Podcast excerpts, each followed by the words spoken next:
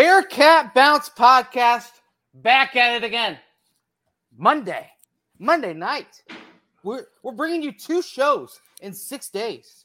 We're bringing you a, a fantastic look into another Monday night BBP.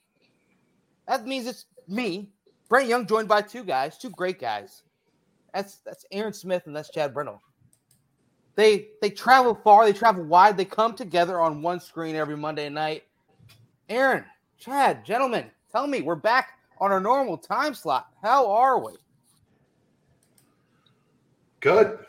Yeah. Recovering from the road. Okay. And uh the in-laws in town Ooh. over the weekend. So yeah. So we're we're hanging in there. We're coming. I, I I had to cook for a party of like 15 yesterday. So that was a lot of fun. What'd you go with? Uh chicken, burgers, chicken, pork chops, uh, hand homemade mac and cheese, uh, some assorted vegetables, squash, zucchini, peppers, asparagus on the uh, smoker, and uh, potatoes. Potatoes. Potatoes. pretty good. Very good. Very good. Aaron, how are good. we? We're coming down the home stretch. Two more weeks before baby day, so Oh, baby. Are you getting excited? I'm stoked, man. I can't wait. Uh, There you go. Crib all set up. You got all, all the fixings ready for when uh, old baby pops out, or what are we? Where are we at in that? Um, we're we're still we're still getting everything ready. What you need ready's ready. There we go. Yeah. Well, we've got a fourth member. Look at this familiar face down here. well, somewhat familiar face if you've seen him in the last month or so, but none other than Big Game Boomer's 20th greatest strength coach in the country. Number one in my heart and the uh, Bearcats' hearts, and rightfully number one. That's Brady Collins, Big Baby Brady. How are we? Big baby Brady. What the? doing good. Doing good, boys. Doing real good. How's everybody? I worry about him good to see you. sometimes. I know. He's he means well. He means well. Try my hardest. Uh, Doing well, man. Doing well. Uh, locked in, fully loaded. Happy to come off of a fantastic squat fest. Uh, Yep. Yet again, another successful squat fest, and and you're on record saying this is the craziest one yet. I think so. I want you to expand upon that. Is is it because Mike Myers is in the building, or was it kind of a little bit further beyond that? What what kind of gave you the vibes that this year's squat fest was unlike the others? I think it's just uh, you know, the kids they just look forward to it so much. And uh, you know, it was on the board. They knew it was coming. We prepped for it, we planned for it, and you know, they were eager for it. Um, it also symbolizes, you know, kind of um, the end of a certain, you know, phase of our program, and then they get a nice little break, and then they come back, and you know, we start back up. But it's just, it's just every year it grows and grows, and yeah, it grows from the number of lights or the crazy things that we have, or you know, the amount of uh, weight guys do or whatever, which it doesn't matter. But I think uh, I think it's just because those kids just they embrace that day, they love it, they get after it, and uh, it just keeps getting better and better. that was Aaron's second squat fest that he's been to in back back years. Chad, he's kind of become like the Garrett Campbell of, of squat fest. He has been to quite a few. Uh, my first, and I I do want to tip my cap first off. Thanks for always inviting us to come and check it out. But man, the the energy provided that you guys bring right from the get go truly is evident. And and I took to Twitter right away. I said the the stories about Squat Fest are true. Uh, this is unlike something that I could have imagined. What what kind of goes in? Are the players that are the veterans are they kind of ready for this moment? And do you kind of see that look of shock on the first timers that are coming down and experience that for the first time? Yeah, there's a little bit of that. Um, you know, again, I think those kids have seen videos and pictures, and uh, obviously the older guys prep them and try to warn them. But again, it's just it's just about having fun, and it is. It's going to be hard. I think for the older guys, it's still hard, but it's not as hard because they learn to just embrace it, and it's really about getting those young guys kind of. That's their first real workout with the older guys. Um, but uh, it is. It was really funny. You know, some of those guys came down like bat out of hell, you know, jumping through people. Some guys came down kind of like, what in the world's going on? And, uh, but yeah, no doubt it's always fun to to get it um, to get it going. You know, sometimes I'm like, all right, well, we can do any type of warm up or do this or that. As we all know and have seen, nothing beats bringing out the rope. So uh, that's that's how we like to start it off. And uh, you know, had some new stuff I tried for the finishers this year, but kept it pretty simple because they were just working their asses off so well. And it's a great day. What was your favorite new addition that you had this year? Um, probably when we uh, we enclosed the ground and pound area. So yeah. I originally wanted like real fencing. Like I wanted like like Clifton style, you know, barbed wire, Clifton style. I wanted, yeah. yeah. Well, it's funny. One of my uh, one of my interns was like, you know, putting some extra stuff on my racks, and they was putting some of that extra orange fencing, you know, soft fencing up on top of my racks. And he goes, Coach, next year this should be barbed wire. And I'm looking, I'm like, yes, yes, it should, yes, absolutely.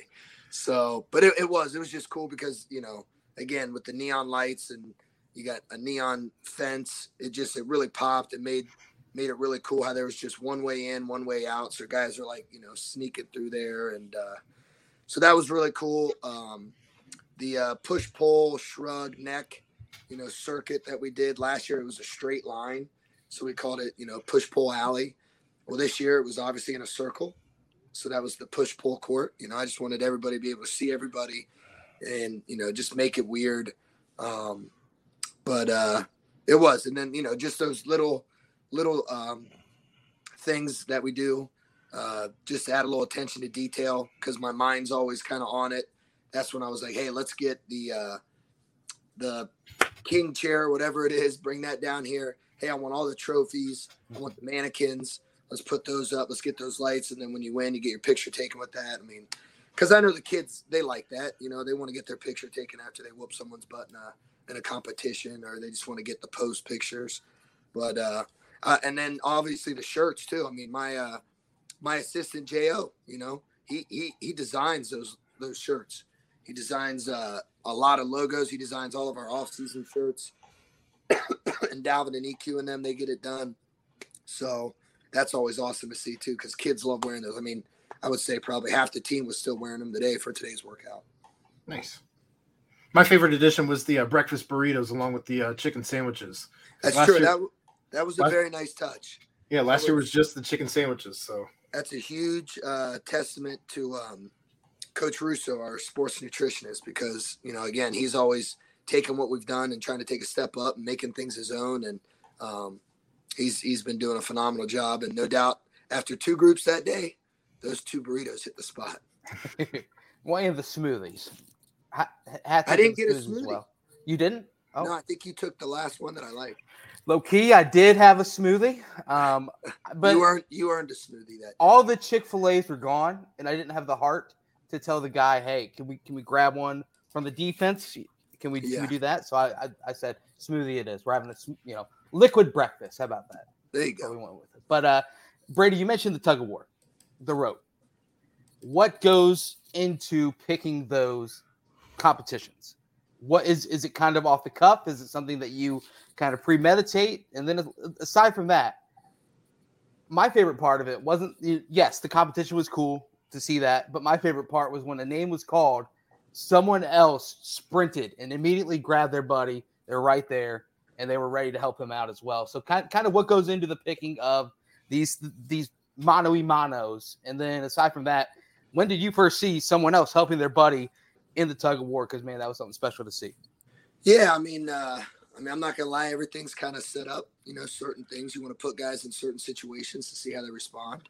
Um, a lot of it is, uh, you know, determined by um, maybe someone had an issue one day and maybe they need to get a little love here, or you know, maybe some guys had a little little beef one day and you know, they're all good now, but you know, we know the boys want to see it.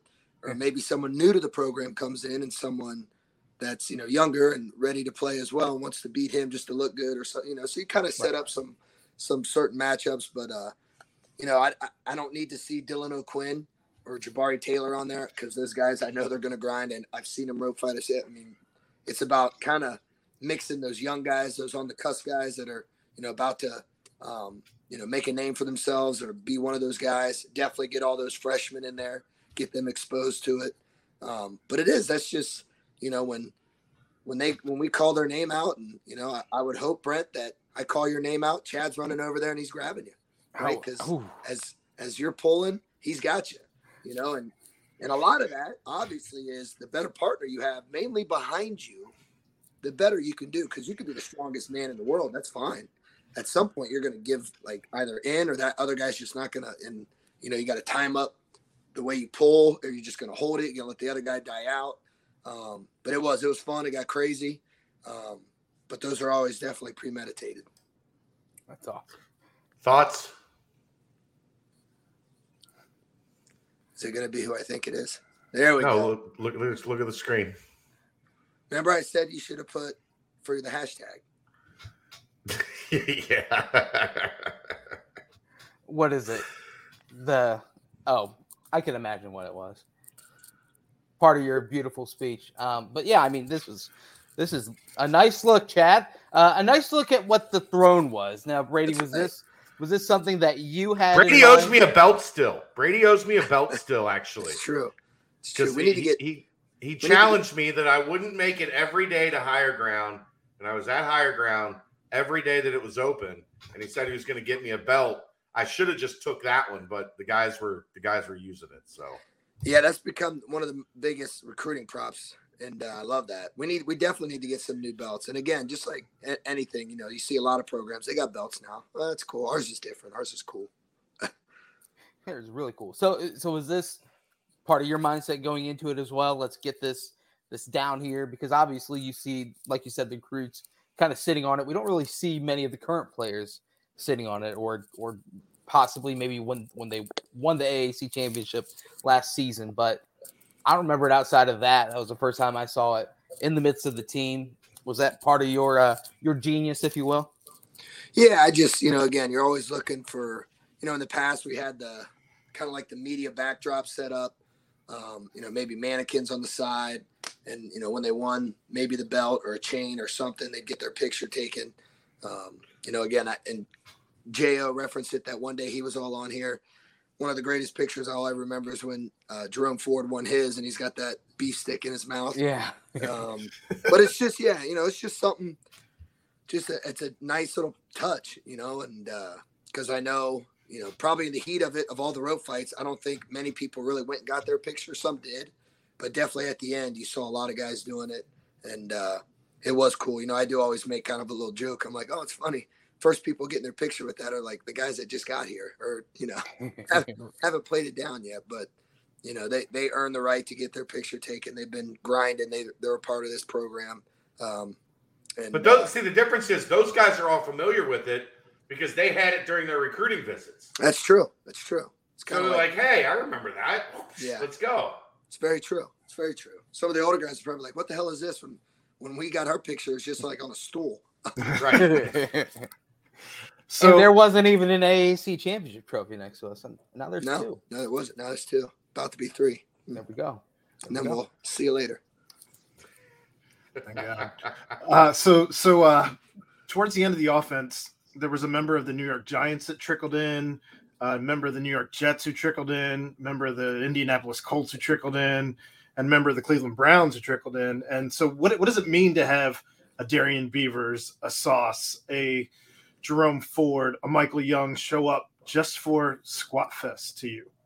Oh man, I mean- it means everything. And you know, again, the the best thing is, you know, what coach says, you you earn it, the C-Paw, you represent it, and then you carry it with you forever. Like, you know, you, you own it. And uh, you know, those guys come back all the time. And I know they they just graduated now they're, you know, in the league and going to their mini camps and all that stuff. But and I, I should have done a better job of reaching out even more because I did it in the past. I reached out to the alumni base, and I know a lot of former guys would love to come. So that's going to be like my new challenge next year. Is I want to create like a VIP area for all those former guys, whether they were with us before us. Like I want them to see how special this is and how you know special these guys are, and I want them to be a part of that environment and feel a part of this team because they are a part of it. You know, if they wore that C-Paw, then they're just every bit of a part of it as the guys currently are but uh, it is really cool. I know it means a lot to the players. It means a lot to them too because I mean it was funny. Sauce and uh, And uh, Beavers were like, "Damn, man, this is this is a little better than last year." And I'm like, "Well, I told you, every year it gets better and bigger." So, um, but it is. It's it's awesome. It means a lot. Always love seeing those guys, and uh, you know, I know there was a bunch. I, I when uh, a while ago, I texted all those guys, and Dez couldn't make it. Kurt was trying to make it. AP was going to, but then he was out of town. I mean, it, it could have been a real VIP section, but like I said, well, bigger and better always. Well, it'll be year one of the Big Twelve. That'll be the new uh, exactly the new exactly. wing. Exactly. The new wing. There we go. So you mentioned some of those guys, and, and I think this gets us to probably the most important question of the summer. How have you felt that transition of leadership, that transition of power inside the locker room has gone as we get to the point of the end of summer workouts, getting into OTAs, and we're what less than a month from being at higher ground. Yeah, going to be here fast. So, Um, so how's the leadership? How have you felt the leadership is inside the team? I mean, again, we're very blessed that if you really think about it, you know, again, I, I've always said championship teams and just really great teams, you got to be strong up the middle, right? Well, what does that mean? Okay, well, on the inside, just starting offensive line, you got Renfro, you got Do, even though he's a guard, tackle, whatever, he's an inside. That's in the middle. You know, then you go Jabari Taylor, whether he's outside, inside, doesn't matter. Um, Wilson Huber, I mean, unreal. And then back end, guys like Hicks, Arquon Bush. I know that's not the middle, but just thinking that way, right? You got two quarterbacks that can do it. The running back room is fully, fully loaded. Um, you know, Tre Tucker, unbelievable leader, you know, just by his daily actions. You know, we have a big saying of, you know, do you want or need it? The kid needs everything. He's obsessed. You know, and then you, you keep going strong up the middle, no doubt. Let's go even more wide, or not as wide, but I mean, Josh Whyle in the tight end room. Hello. Um, so we're blessed with really great leaders of guys that, you know, have, have been here for a while. They've been through, you know, all the success. Some, you know, experienced that first year, uh, Wilson Huber, Jabari Taylor. And, uh, you know, I think the, the coolest thing, and coach was saying it today, it's going to be like, you know, just our big thing that I'm really going to push even more. And I have been doing it. I mean, you heard my Squat Fest talks about what people might say or think. And trust me, we love all that. You know, last year, everybody, yeah, you're going to be a top team. You're going to do this, you're going to do that. This year, who knows? They're still good. Okay, yeah. Well, let everybody talk just like last year. We'll, we'll play it and we'll find out. Um, what's really cool is we just got to be who we are. Just be us. And you don't have to try to be anybody that was in that position last year. You don't got to try to be anything better than just who you are and who we are. And I think that's what's going to be so cool as we get in through this next couple weeks, you know, gearing up for camp. And then we get to camp. Um, is you know that's why we're going to be successful. You know, you you look, you got a lot of individual, unreal talent, right? Just like last year. And coach mentioned this today to the team. You know, last year you might have had three guys that before the season, the NFL was like, yeah, those three guys, they'll get drafted. Okay, well then how all of a sudden do you go to nine? It's because the team played well, right? And guys took their game to another level, not individually as a team. And coach always preaches it as well. Individual success comes from team success. Well, how do you get nine guys drafted? Yeah, we won a lot of games. Uh, we played really well, but more attention on you, right? And then when Yeah. we're all playing well, that feeds. It just it carries on. So I'm really excited. I love the leadership that we have, really strong, and I think there's really good young leadership as well. Um, and that's what you know. That's what makes me excited. But again, just being who we are. You know, nobody's got to be anybody different. Do you sense like an ad chip on the shoulder for the team as a whole? Because, like you said, uh, you kind of touched on it all throughout that rant. Was the the fact that yeah, coming into last season, it was a top ten team, one of the winningest quarterbacks in, in history. You got two lockdown corners. Just it, it does seem like this year, just from like a media standpoint and, and social media standpoint, that the uh, the pump bump isn't quite there. Do, do you sense the added chip on the shoulder from the veterans, and it's kind of leading down to all the, uh, the younger players as well? Uh, no, I think what's really unique uh, about our guys, and I think it just stems from everything we've done since day one, is we don't give a flying, you know what? We don't give a fuck what anybody says, thinks, writes um, about us because it doesn't mean anything, right? And everybody's got opinions, but they're not in this locker room. They're they're not. You know what opinions are like, right? Yeah, I know exactly what they're like. Everybody's got them. They all Oh yeah.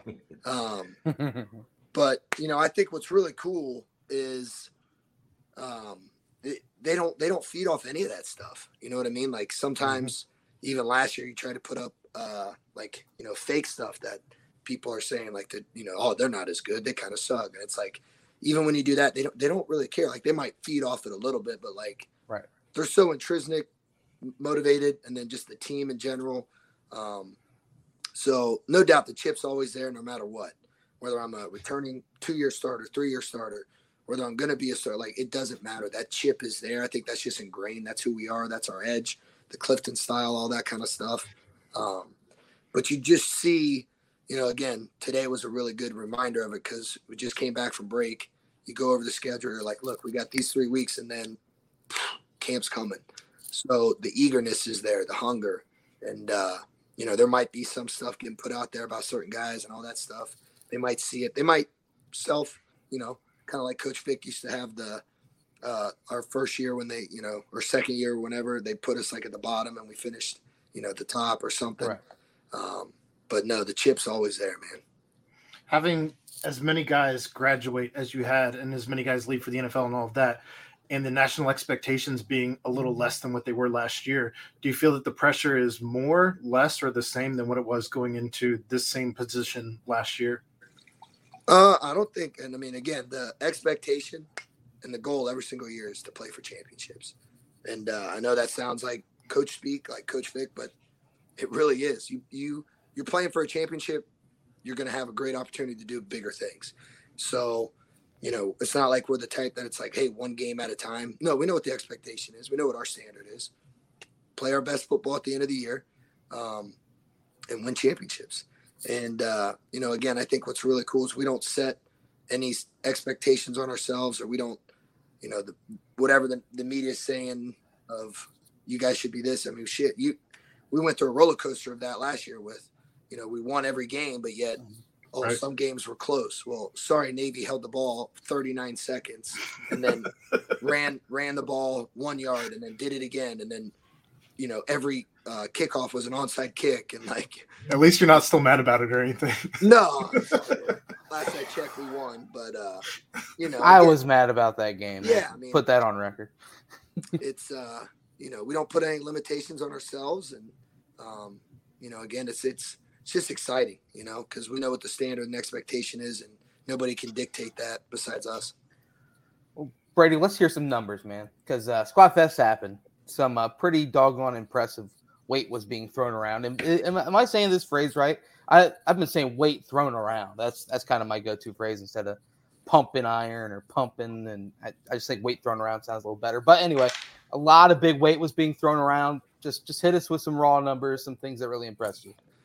yeah i think uh i mean obviously those two freaky wideouts you know tre and tyler scott um, who are 185 pounds now i wanted to make sure justin knew that wanted to make sure a lot of media people knew that because they've been saying they're 172 175 they're 185 now. And uh again a day after running the 429 and you know just flying and they squatted 545 pounds three times which you know tyler probably could have done one more maybe two more. Tre could have maybe done one more but you know it was kind of like set like i told him you know all week i was like look you're hitting this number three reps you're good. Because they hit it for one rep you know three weeks back and it was just like you know boom it was butter. So i was like you're gonna hit it three?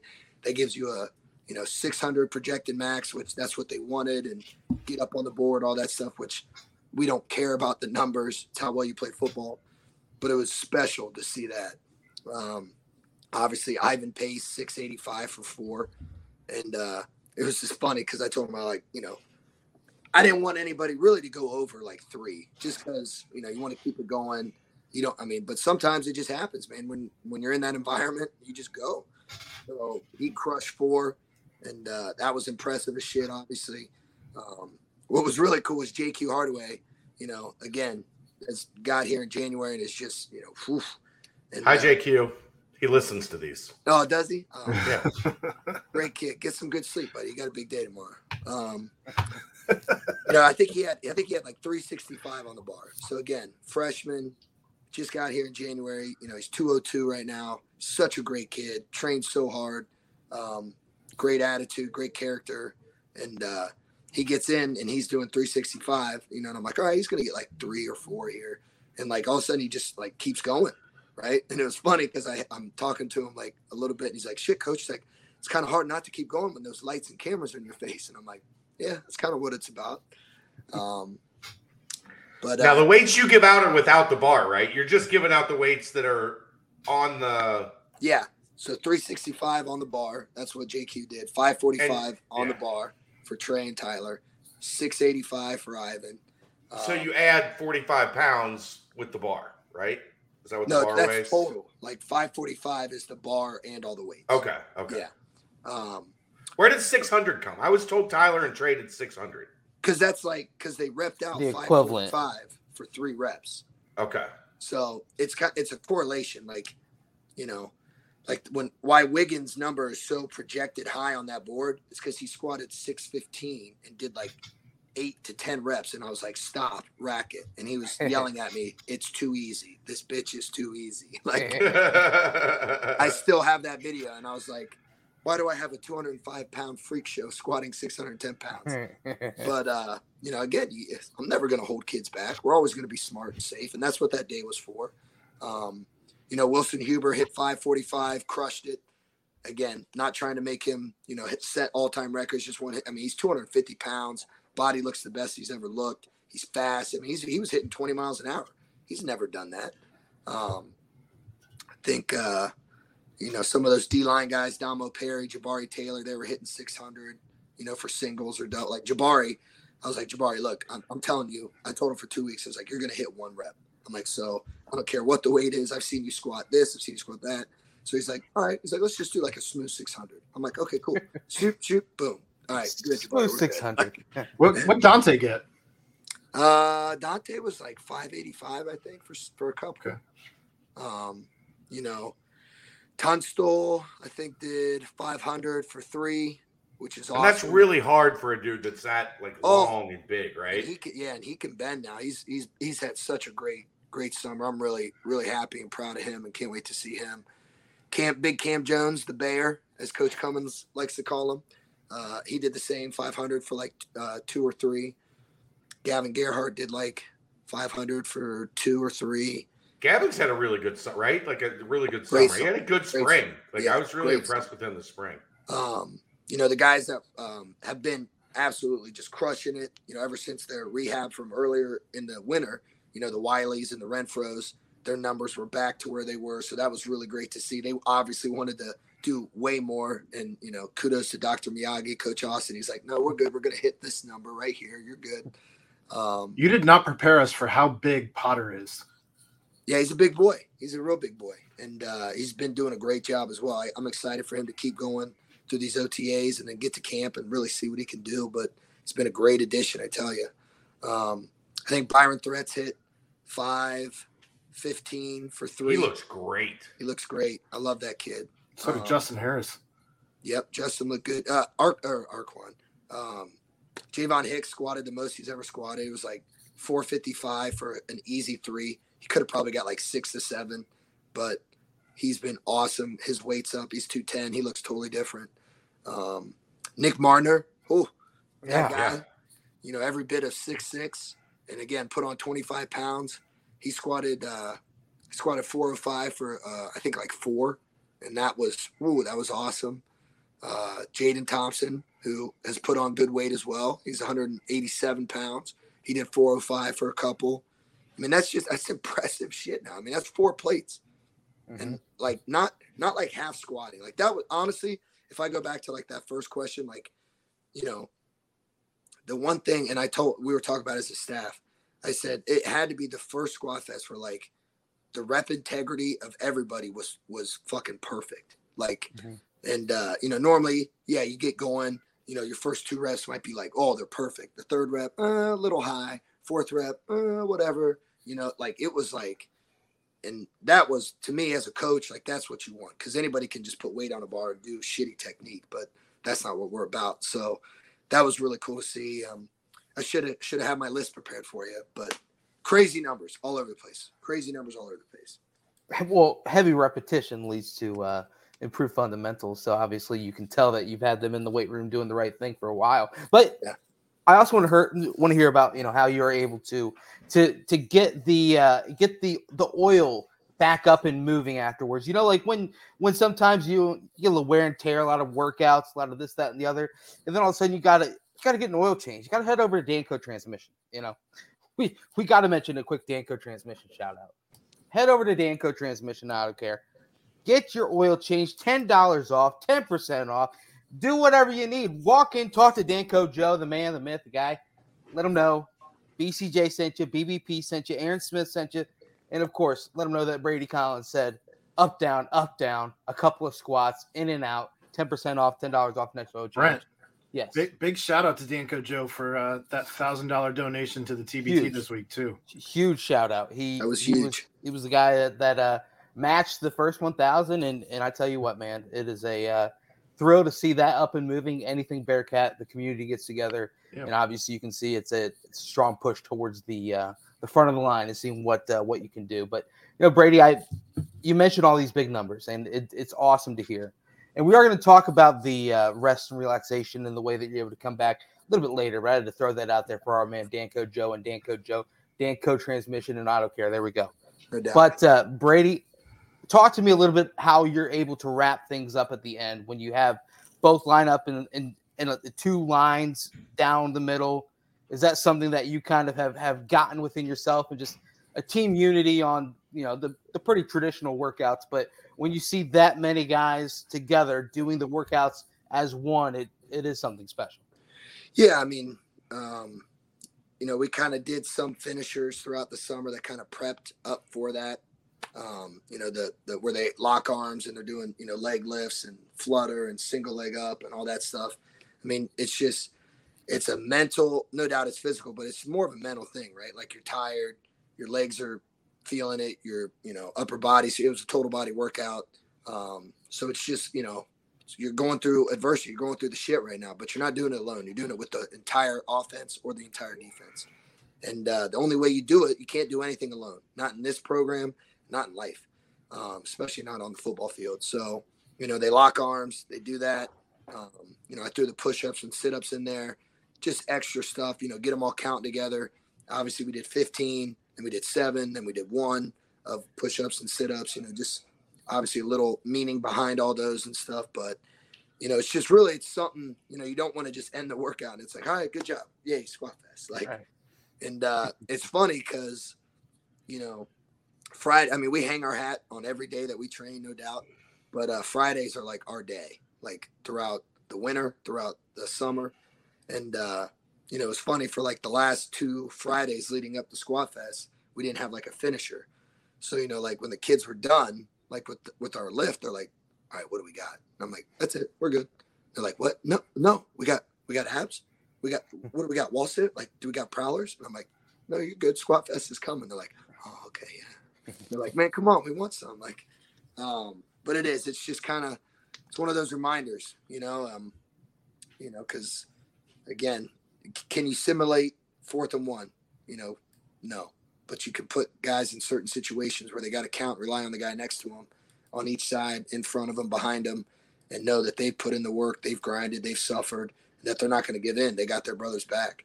So just fun, unique ways to kind of you know wrap it all up, and then finish with some obviously some some some nice words. Ain't that right? Man, I tell you what, you got me going on that first one. I was actually uh, texting. I I didn't mention any names. I I did send that out in my uh, Fourth of July text Yes. to uh, to my friends. I was like, "Gosh, we are great. We are great," and then sent that out, and they were just got got, got them hyped up a little bit. But uh, aside from that, um, we we already mentioned a couple of names. I kind of have a general question when it comes to the groups in the Squat Fest because obviously you saw some similar groups, but then you saw like a Ryan Montgomery with you know Whyle and Renfro, and you saw Corey Kiner was working out with I I believe it was maybe Gerhart and, and Fickle or, or or two linemen were with uh with Kiner. How how do the groups get put together? Is that another thing that's just you know you, you get everything out there? Is it num- pure number wise or is it you know pushing each other wise? How do you come up with those? Uh, no, I mean like you know, case in point, uh, that Whyle, that Rhino, that um, Renfro, and Kiner group. um, those were guys with Coach Austin, who again is unbelievable coach person. Um, but just he's he's his niche is you know not injury modification. It is, but just you know rehab, all that kind of stuff. He's like a PT. He's a sports scientist. He's a great coach. He's a great strength coach. And uh, so he had those guys since the winter when they, you know, Rhino had his shoulder done, Renfro with his hip, Whyle with his foot and shoulder. So, you know, he's groomed those guys. I would train them every now and then, but, you know, those have been his core for a long time. So, you know, I don't want to change that up on Squat Fest just because it's crazy and the lights are out. Like they're, they've had their progressions. They're going to do that.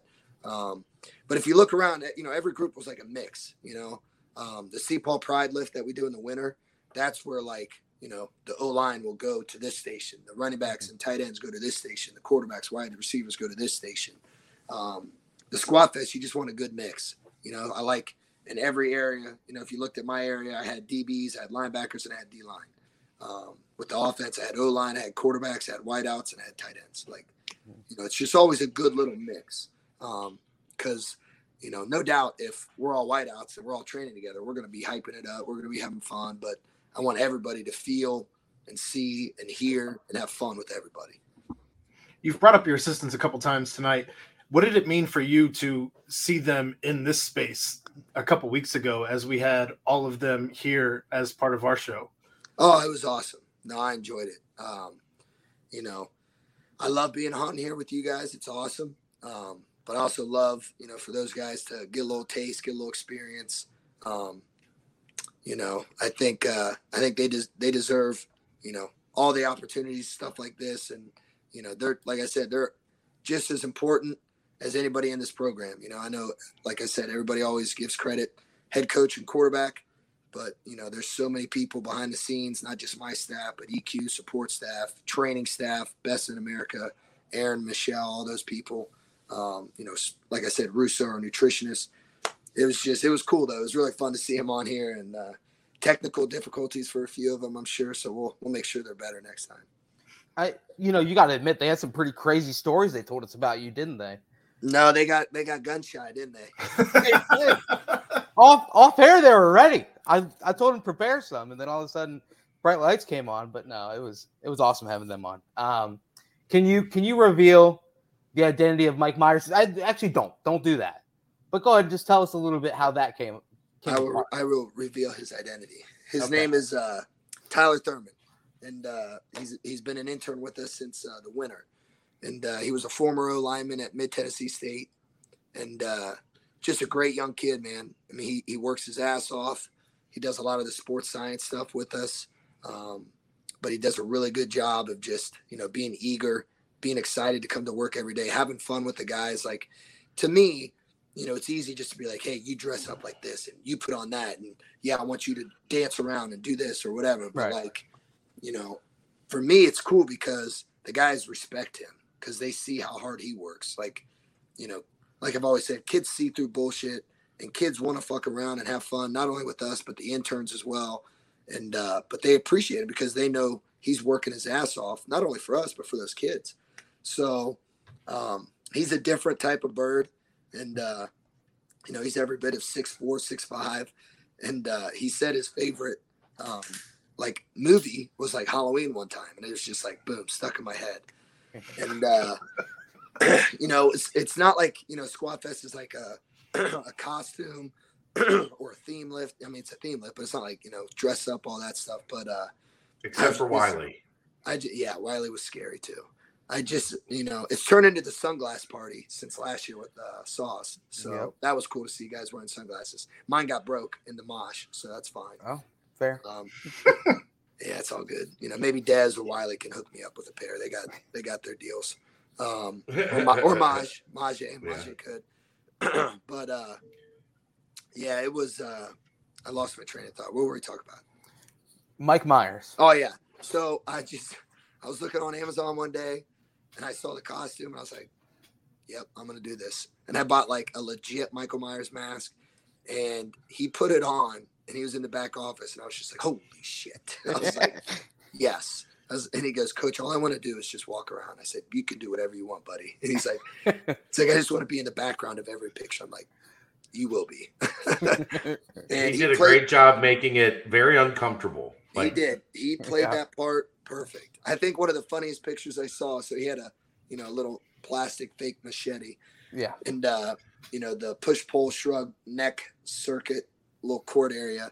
He's standing by the neck and he's just holding the machete out as the guys are doing neck and it's like coming right to here. And like some guys are like, "Man, you are messed up, bro." And like, of course, he didn't say a word the whole time. yeah, yeah. Now he plays. Got to be in character. Got to be in character. Can't break character.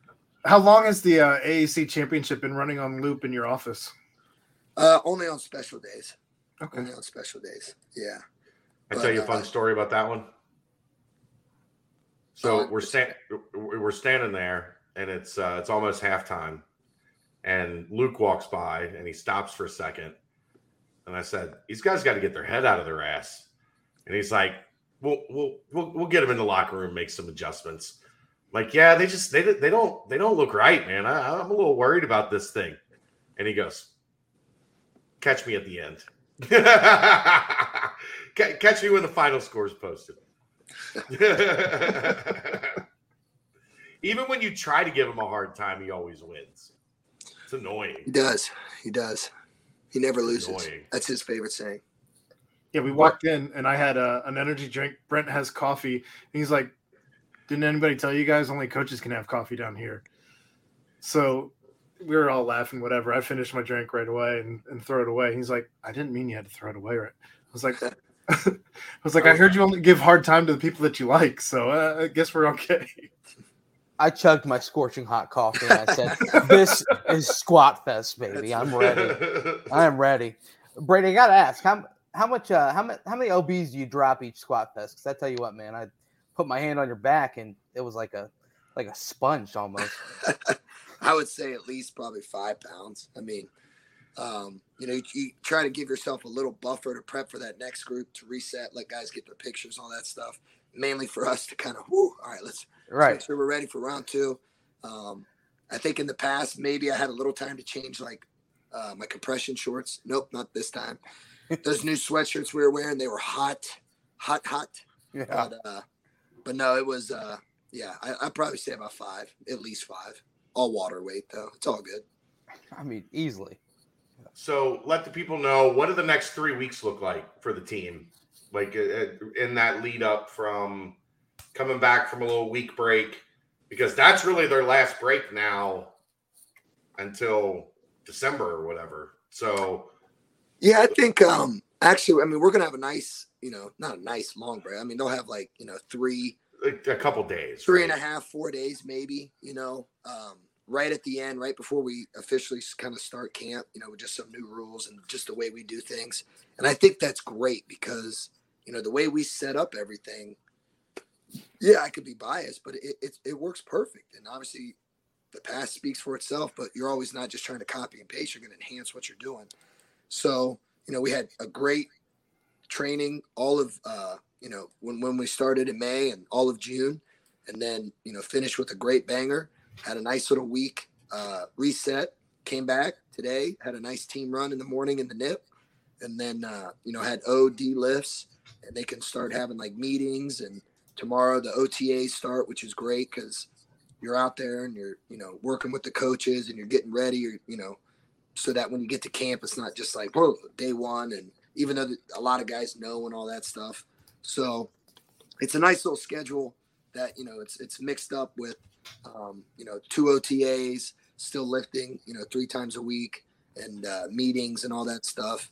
So we'll roll with that for a couple weeks, and then you know the last week we always kind of treat it a little different. Um, you know, could be a a fun lift at night, could be a going away trip, could be who knows what. We'll see. And then uh, you know those older guys will uh, will have you know a good couple days to again reset, recharge, get ready to uh, rock and roll into phase three, which will be camp. What what do, what do OTAs consist of? Like, let the fans know like what that. What yeah, so it's like uh, you know with with with all the rules that there are, um, you know, and again, I know they're changing yearly, daily, monthly, yeah. but uh, you know, coaches can be out there with the guys. You know, one of the new rules now is like, you know, you can do drills um, indie drills like with the ball, where in the past it was like no ball. Evident. Yeah, no ball.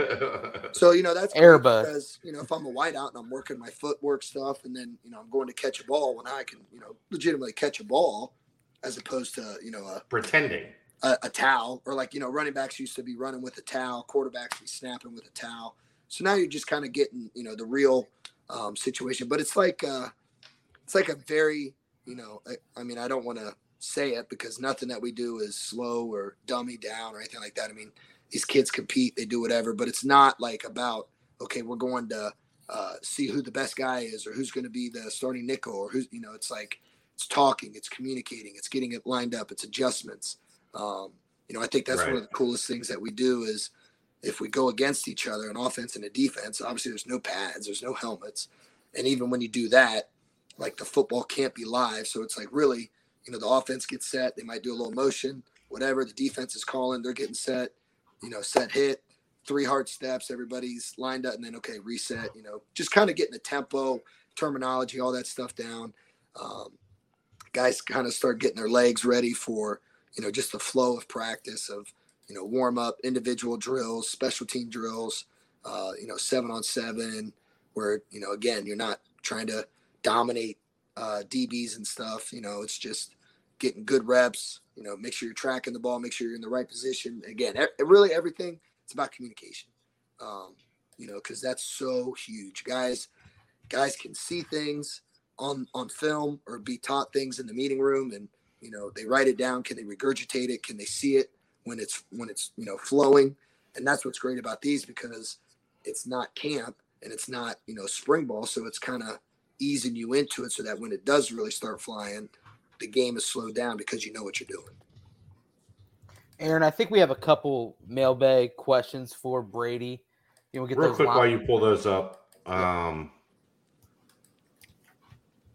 tell us how cool it is that the nation's getting to uh, get a better feel for this guy.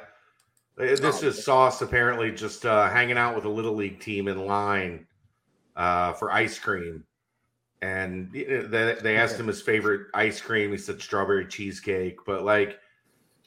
I, I think there's this perception that he's like, you know, this ultra cocky, prima donna. you know, prima donna asshole cornerback. And when you get to know this kid, like that's not who he is at all. Like he's such a different dude.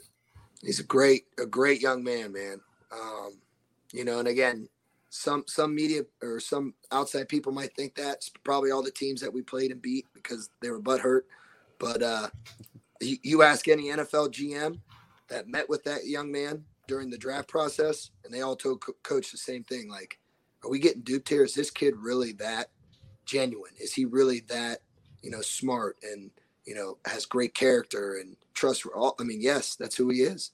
He was raised the right way bless his mom and his family members around him and you know he is he's he's a pure example of humble and hungry you know kid came in skinnier than a toothpick and grinded did things the right way uh, and a toothpick would be like, "Hey, I'm not that skinny. Relax." yeah The Um, toothpick would take offense. but man, he is. He is just. uh He is. He's awesome. I mean, he, he you know, he would do that anywhere. He doesn't care. He's not. You know, he's because one of the coolest things he always says is, uh, you know, one of those little kids that was his. That was him one day, and Yep. uh, so, you know, but uh no, that's funny. It was funny at the a quick story about him.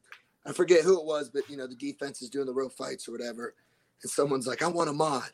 And like they're like getting up in my face, and like Ahmad's like, "You don't want that? You don't want that?" And I said, Ahmad's had his time, man. I'm like, he's got 38 million reasons why he doesn't need to do this. That's true. That's true. Br- Brady, uh, Iron Sharpens Iron was on all the shirts.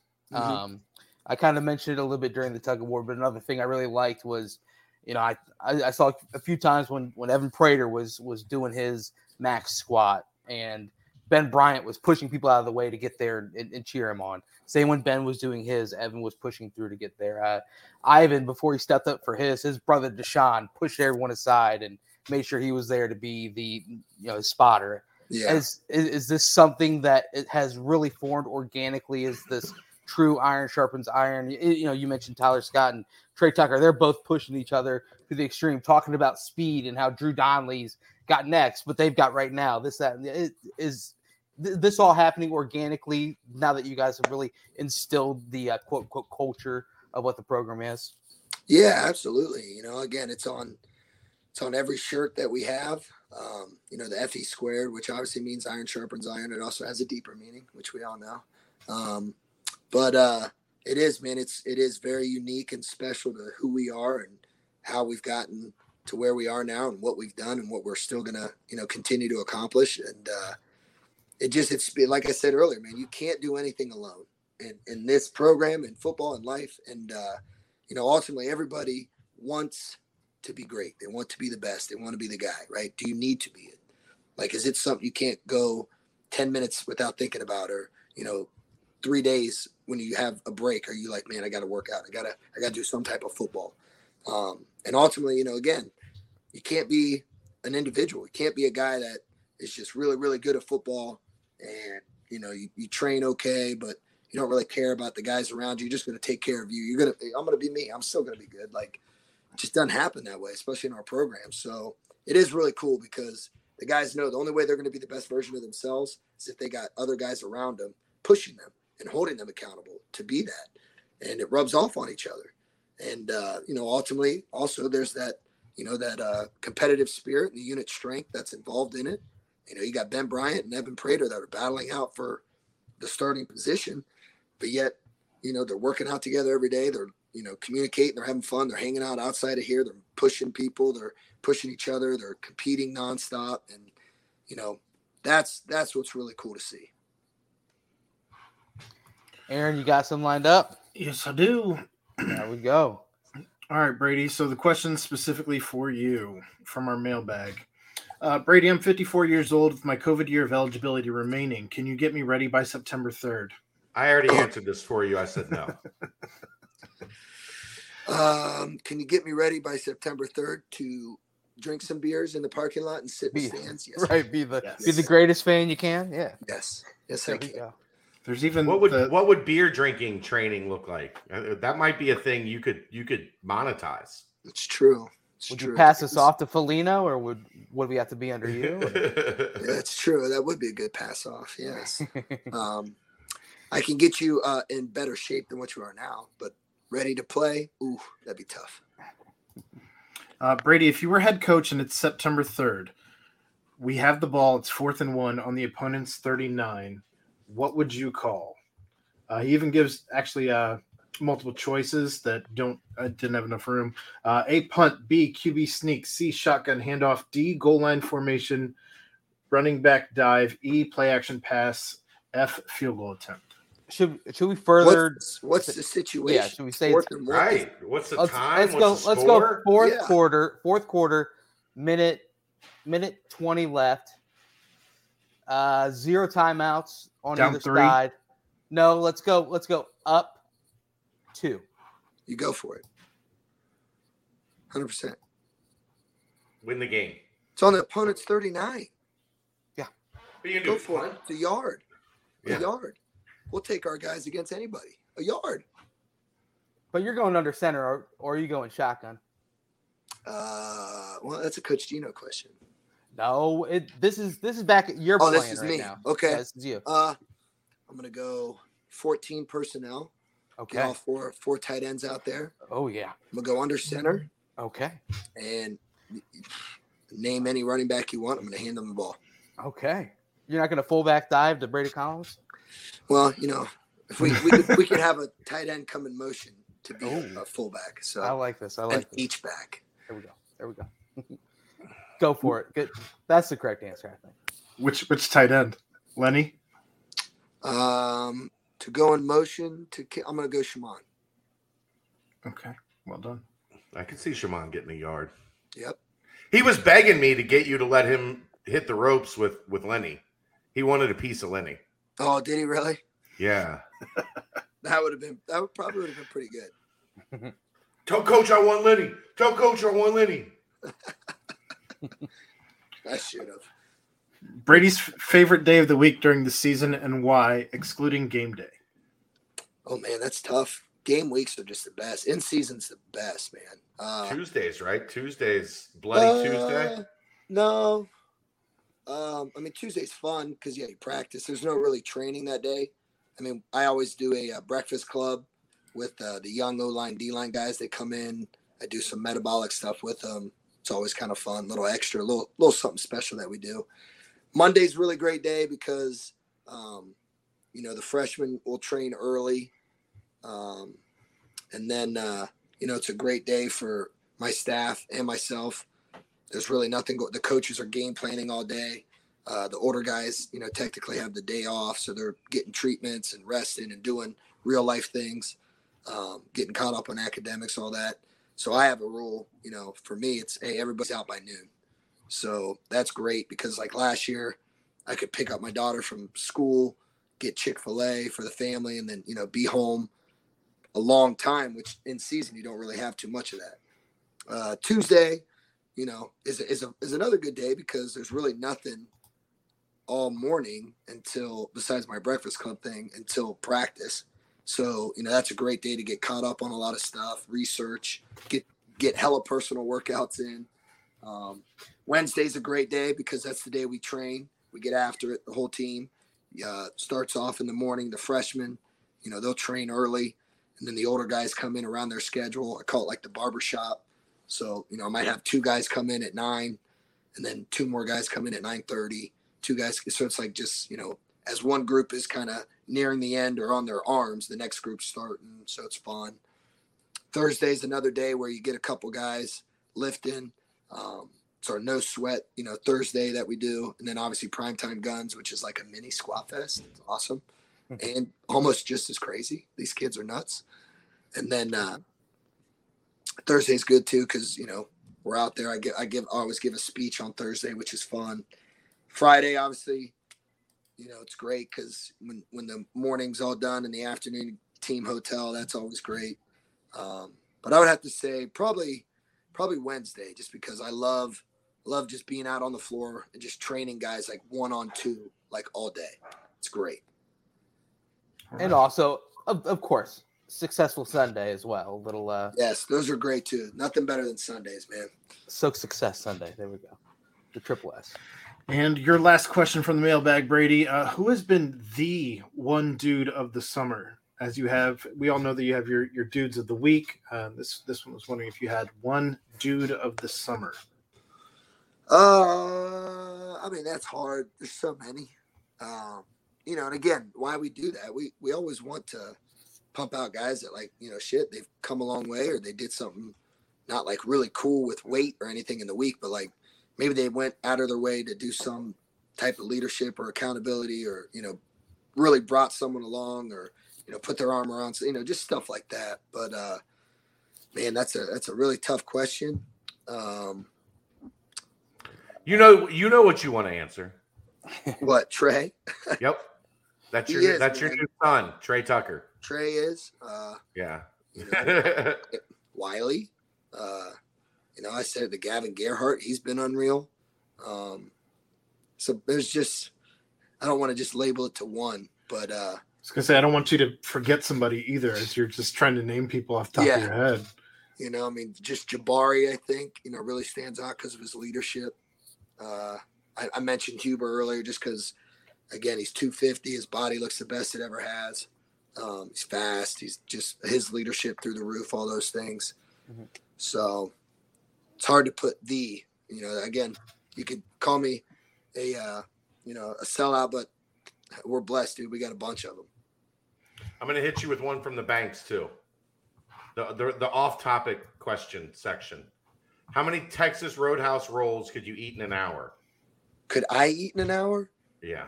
Holy shit. Uh, man, those fill you up now. They Uh, do eventually, not right away. Right away, when you get the butter on there, you're like, oh my god. I mean, I'd have There was a while my daughter was eating like two baskets of them every time we go to Texas Roadhouse. Well, they only put like four in a basket. Yeah, well, She's 11. She was eating eight rolls. It's true. That's pretty Um, good. Oh man. I mean, I don't know. Is there like some type of reward if I eat a bunch? Because like I need some motivation. Like Full. I'm not just gonna be like, all right, I'm Full. gonna see Yeah, how many full. I can. eat. full. I would Four say, to- I- I'll say, I'll say, uh, twelve. 12. There you go. Full disclosure. Four, four baskets. I've I've never been to Texas Roadhouse. Can you explain what the rolls are like? They melt in your mouth. Are they like they a, have Char- like like a a Charlie's butter. roll? The have, cinnamon like, butter. cinnamon- yeah, Yeah. the cinnamon, Cinnamon butter. butter. Is it like a Charlie's? Like those kind of rolls? Uh, they're a little lighter than that. Okay. A little more airy. It's like the Like they're- softest, softest bread you've ever. Yeah, they're delicious. They're 20. really good. Twenty. Brent, Brent could go. Well, we'll get to our answer, Brent. I, I just wanted to get Brady's answer. Brady, Okay. Brady goes twelve. Yeah. 12. Oh, we're doing it again at the end. Okay. Oh yeah, yeah. We still have the the the the, the bounce part of the mailbag. So I'll I'll Google I just wanted it. Brady's I'll answer. Google it. Well, Bra- Brady said twelve, so now I know I gotta beat. That, You know, I'm setting the bar, you know, somewhat low, but somewhat high. So right. I can Right. exceed expectations. There we go. okay, uh, if all the coaches had to run against each other, who would win in a race? Brown? If all the coaches had like a, like just a, a regular sprint. Yeah, like a forty, I guess. Let's go hundred yard dash. Hundred yard. Yeah, hundred. Oh God, a hundred yard dash. It'd have to be Brown, right? Brown still runs. Like he's still like after practice, he's Uh, still out there getting after it. Yeah, I would say. I would Page say- still has some. I would say Coach Brown probably one, and then me too. Okay. Now we switch it to forty. Are you are you gonna flip yourself in there? I kind of, 40? I, I don't want to push that one. You know. Okay. My Papa Hammy. Yeah, I'll be. There you go. I'm not trying to do that. But yeah, definitely we'll get we'll definitely give it to Coach Brown for sure. So so Brady, what what do you do after Squat Fest? Because because also you know you said who was the guy of the summer. I I mean I wanted to ask about Armarion Smith. I wanted to ask about sincerely. I I had a laundry list of people that were just I wanted to get after, but obviously we got to let you go soon. So let us know what did you do after the Squat Fest, and what did you do that week leading up back com- coming back now today? That kind of you know because I know you get look get the jitters, you get the you want to be there. You want to be in front of the team. That'll be the last question, wrapping it up. Fill us what you've been up to this past week. Uh, after Squat Fest, let's see. Well, as soon as I caught my breath and did those uh, quick interviews or whatever, um, I ate some Chick Fil A burritos, and uh, you know, just kind of sat in the back office with the boys talking, took some pictures with them, took a shower, a nice long shower, which felt great. Much needed. uh, came back down, um, went over some of the numbers with the guys, all that, and then I think left, picked up my daughter from gymnastics, went home. I think I was in bed by eight. had a great sleep, you know. Got up uh, Saturday, had a nice day at home with the family. Uh, got up Sunday, and we drove down to my wife's family's lake house in Cumberland. Beautiful. That was fun. Stayed there Sunday, came back Monday night, and then uh, it's been a, it's been a great week.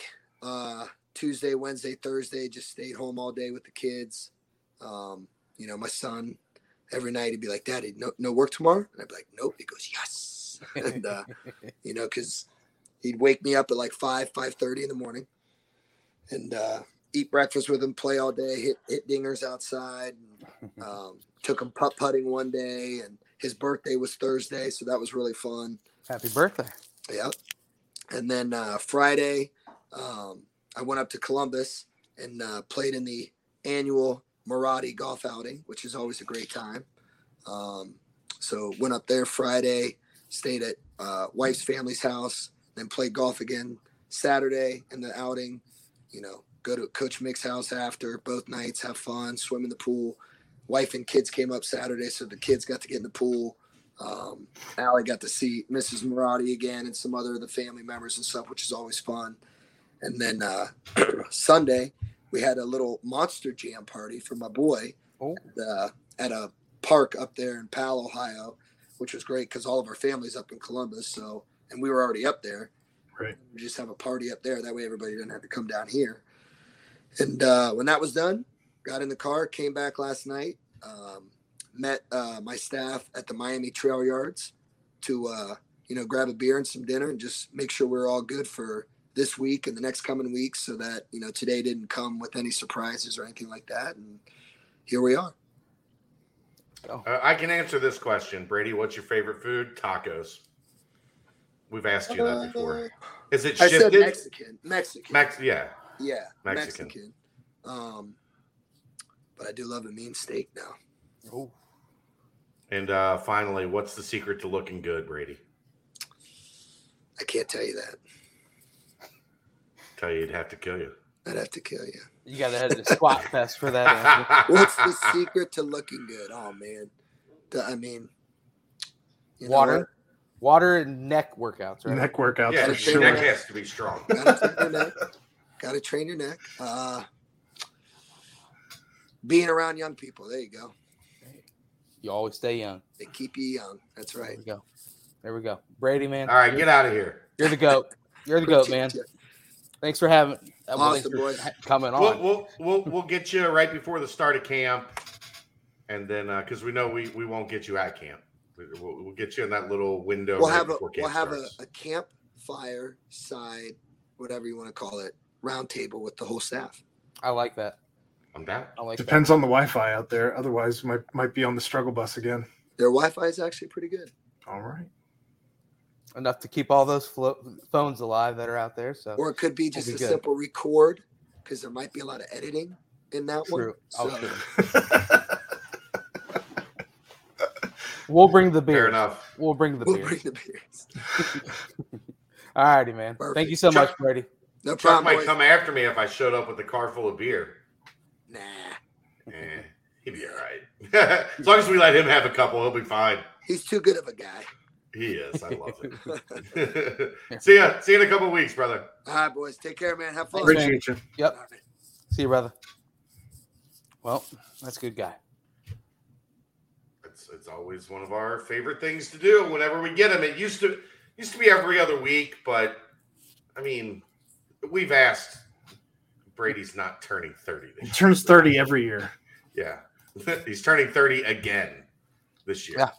Uh, I- I but it's it. it's always one of our our best shows. I I, I try to get him at least once a month.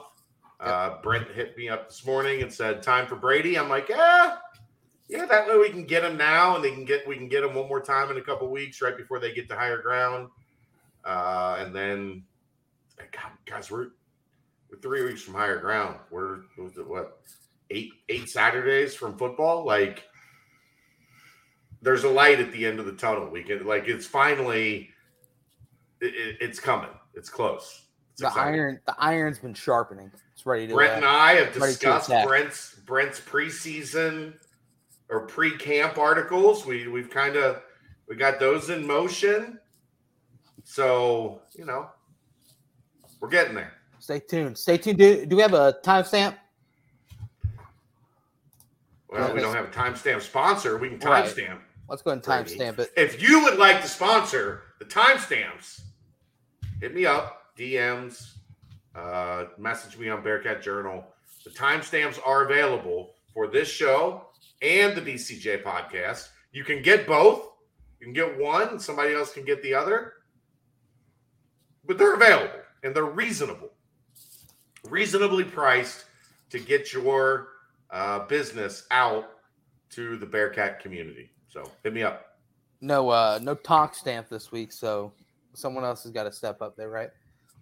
But that's a it's always hilarious. Where's Tom? Yeah, where's Tonk? Where's the Tonk stamp? Somebody's got to donate to get the the time stamp. Like that's been the new thing, right?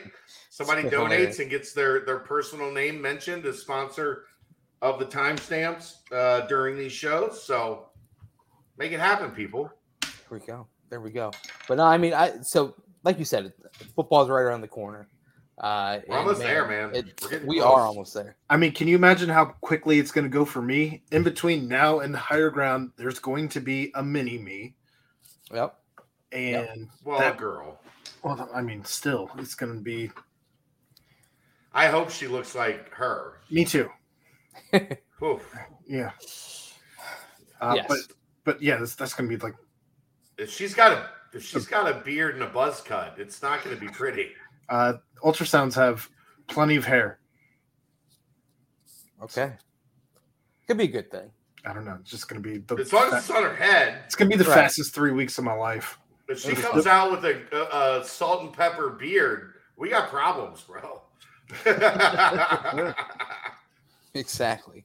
Chad, can you see tweet users' uh, address when they subscribe? That's a it's a question we got in the questions. I don't know if you want to answer that. I that? can. Yeah. Okay, there we go. But um, Some kind random question. very random.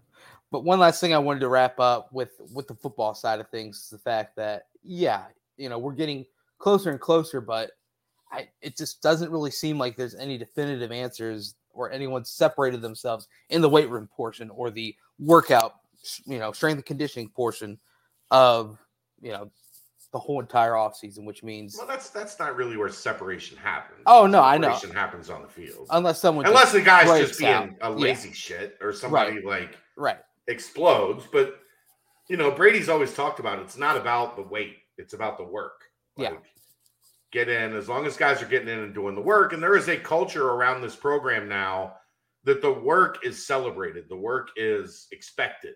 right, Like a, a guy doing the work is not uh, special. A guy doing the work is you get up every day, you get your ass in the weight room, you do the work, Yep. and we get better because of it. Um, I mean, I, I'm.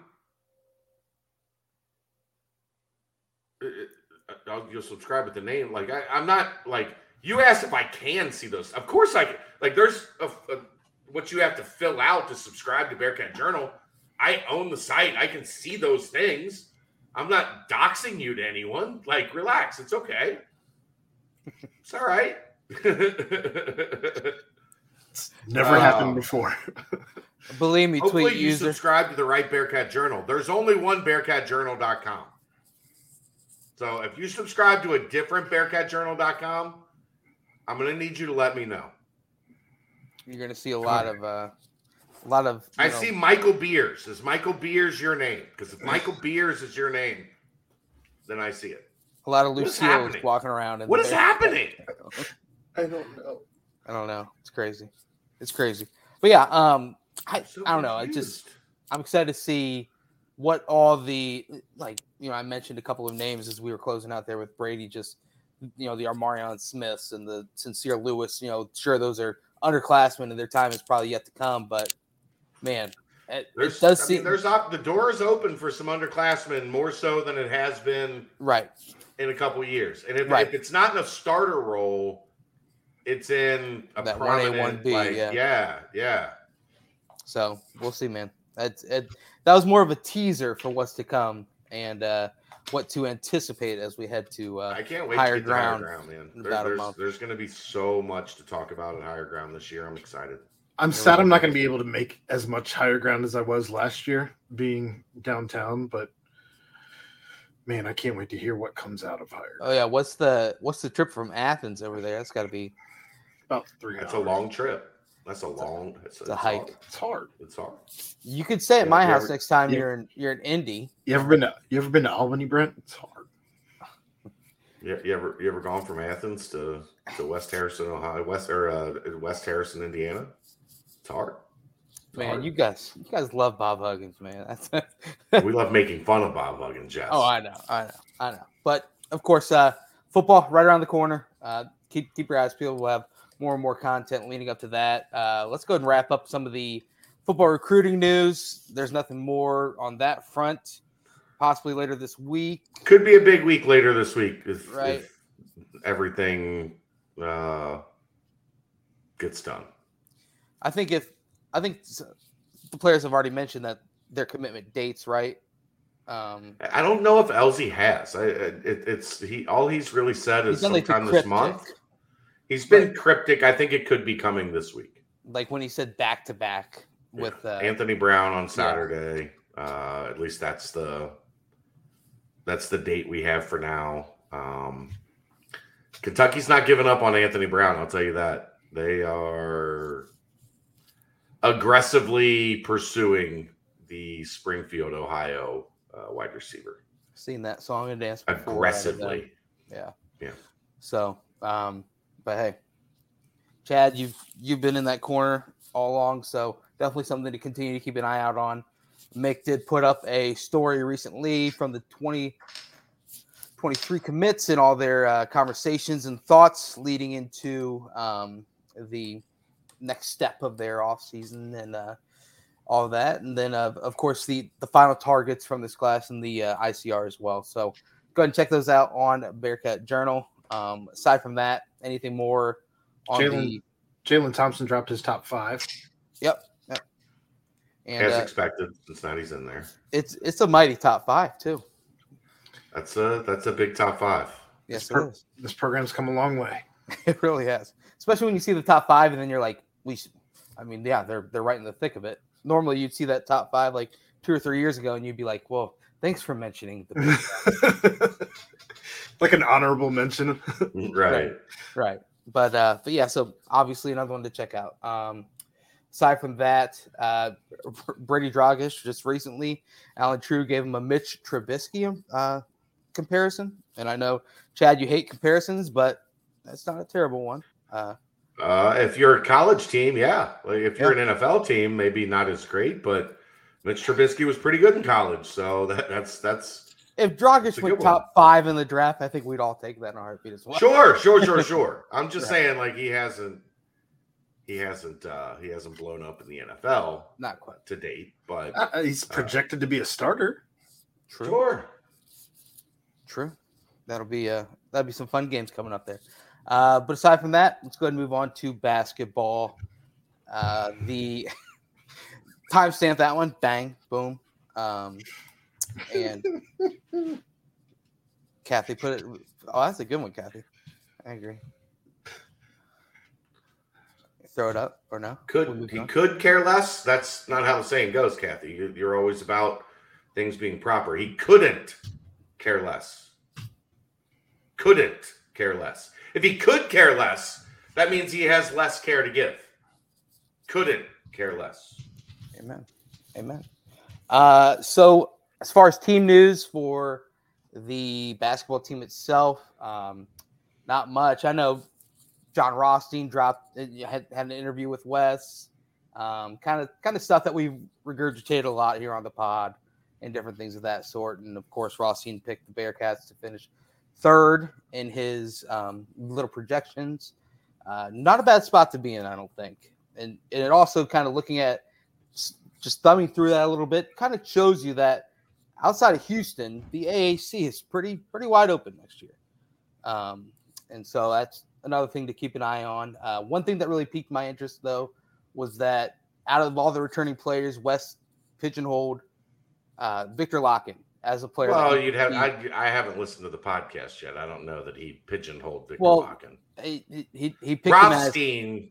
He said, "Pick who's Viktor right, right." He said, "Who's one player, one player that you would expect the biggest jump from? One returning player that you would expect the biggest jump from heading into next season?" And uh, and and Wes, you know, just mentioned Viktor Lakhin. Obviously, he mentioned all the other players before, and then he touched on the fact that with foreign players, it's kind of a that after year one of playing in the U.S., that year two, you have a lot of promise and a lot to look for. And uh, I think we've we've heard that sentiment before and uh, all hopes, man, that that Vic is continue to hit that work in the off season, and and excited to see what the next step is for Big Vic. Do you think he still feels like he's backpedaling a little bit after the shot he took at Cincinnati No, he's just in the in the transition from the previous regime? Um, I mean, I, I don't know. I think it's more Wes.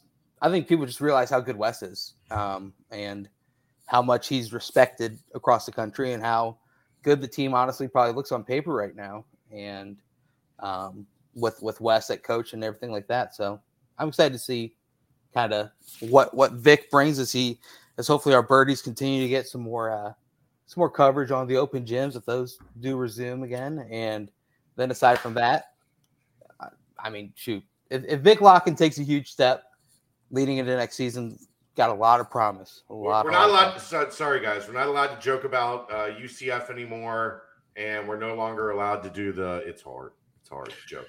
So shall it be written? So Chat- shall it be done? Chat, chat. Karen, Kathy has uh, decided. So shall it be written? So shall it be done?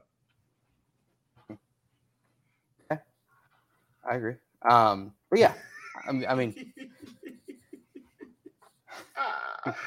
Uh, Aaron, don't you turn your screen off. You get back here.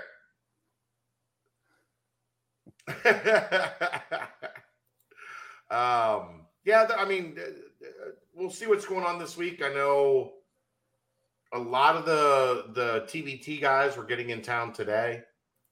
Um, so maybe catch some uh, some open runs with them. Hopefully, they'll get a chance to get together and and run some open gym with the team. We should have uh, Corey Blunt, Coreontae DeBerry, Shaq Thomas, and I'm forgetting uh, Octavius Ellis on uh, part of the punctuation tomorrow night. So Yeah, so keep an eye on that. Yeah, That'd be exciting. I and, and I think I used pigeonholed incorrectly. He, he he selected. He chose. Okay. There we go. I wanted to clarify that. Um, but yeah, it- And it- Lambig, uh, yeah, I, I did want to say thanks to everybody that uh, that chipped in uh, for TBT. That that goes to covering all of their travel expenses. what's the uh, Uh, current total at Chad? uh, right under 2200 21 something uh, it slowed down if you'd like to donate the bearcat journal venmo and paypal is still open uh, all you got to do is just send the money to, to bearcat journal every penny that comes in uh, i am donating to the tbt uh, and if you have a business that wants to match like uh, like danco did uh, hit me up for that as well. Also, one of the ideas that we had uh, for every win that TBT has, if you wanted to donate like a dollar or something along that nature as they win games, um, that may go a long way as well. yeah. Um, so good stuff. Thanks to everybody that uh that got involved and and chipped in TBT should be exciting. One one week from today, right? Is uh Yeah. 6, 6 p.m. right? So that could be a tune into the TBT and then roll right into the pod. i'll be uh i'll be in unfortunately i'll be in augusta georgia Right, right. or north augusta south carolina if you Okay. want to be technical Completely getting technical. getting some uh getting some peach jam There we go. action You're going to be There we go. doing doing the BBP from Georgia. Georgia. Um, yeah, I think so. I think I'm gonna have to leave. It starts the 17th, but Georgia. Um, I think I'm gonna leave on the 17th, get down there that night, and then I'll be at the uh I'll be at the Peach Jam on the 18th. we on the ground in Georgia. Yeah, and then also this Saturday is the uh, Xavier game. Cincinnati alumni game. So another thing to And file away in all the upcoming. on- the Mio's on Pizza, yeah, the Mio's Pizza fundraiser 30 minutes after the game. the post game Uh, fundraiser. Yeah, so get yourself to Mio's. Oh I was man. supposed to, to do a meeting with them today, but I got car dealerships, man. You think these people would treat you with some respect after you buy a car from them in hopes that you would be a lifelong customer? I had a I had a, the guy at the service counter at the car dealership today. I went in. So I've been losing like eight pounds of pressure a day in my tire. And I'm like, I've got a uh I got Not an good, issue Bob. with- yeah, I got an issue with my tire. That that's why I'm here. And also I'm at 20,000 miles and I like to stay within the warranty, you know, All of the- requirements. All of the checks on the warranty. Yeah. So like uh, uh, I'm at 20,000, so let's get those done, but I'm here because I got a problem with my tire. So I sit there for two and a half hours, Brett, two and a half hours.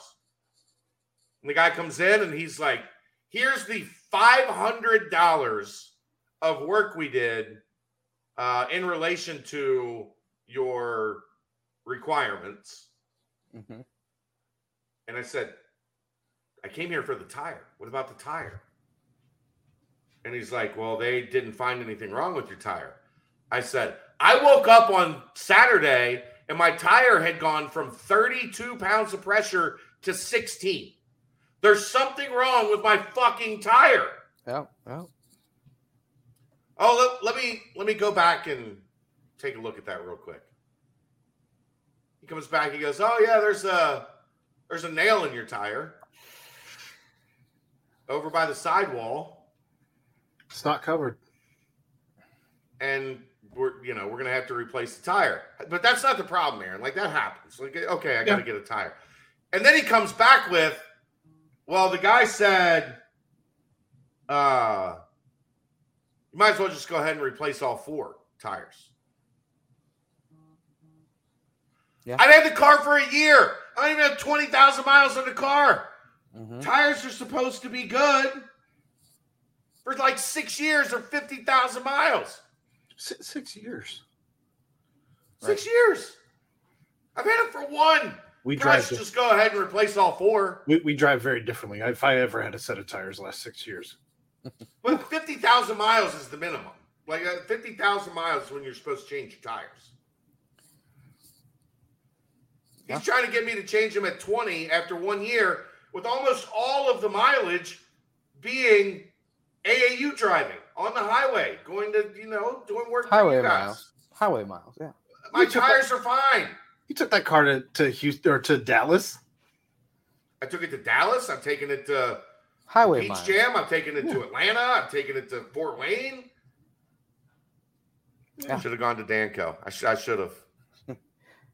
You know the funniest thing is though, I I am such a sucker because I I don't know much of anything about cars. So I don't really either, but like I know tires last for more than a year. right. Well, for me, I go into a place and I'm like I'm like, yo, the lights on. What's going on? And they could come back and tell me like I need a whole new engine, and I, and I might be like, all right, You fine. need you need to Let's- change change your Shit. turn signal fluid. Let's Right. get a whole engine.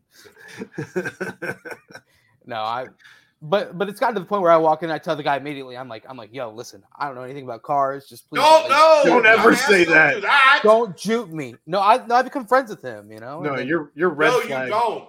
Your No, red I flag do. is selling And then- everything. and then I go back and then I go back to work and I talk to my car buddy and he said, Okay, let's go back. And then I take him with me and then we talk to the guy. So Don't ever walk in and say, "Hey, I don't know anything about. I don't know anything about cars. Can somebody help me out?" you got you hey, you gotta create a going to the little relationship, man. You know, I, I gotta tell him I can help him. If you help me, I'll help you type thing. And then I it uh, just love ends it up when working Mike out. Bone makes an appearance. ends up working out. But uh I don't know how Mike Bone made an appearance all the way from Manhattan Beach on this podcast, but I don't I don't I don't know how to timestamp this other than Chad's had car issues. Chad I got to go car- back tomorrow. They didn't even have the What, tires. what was the whole well what was the whole point of the story though? Is it because you missed today this this meeting with Mios. We, let's go back to that. Okay. Well, now I can't meet with them tomorrow either because they got to go get the tire. They're fucking up my business. Yeah, I mean, yeah. So I'm gonna be honest with you. I went in because I had some tire leaking going on too, you know, and uh, they told me that I need all four tires new, and I said, all right, let's get all four new. So yes, I I, I feel your pain, but to be completely honest with you, I have no idea how long I had the previous tires. But we'll move on. Um, You would know of- if you got them a year. Like if you got them last summer, you would know. true, true. That's a thousand dollars for new tires. I don't think I got them last summer. easy come, easy go for this guy, Chad. Yeah, he's so fucking rich.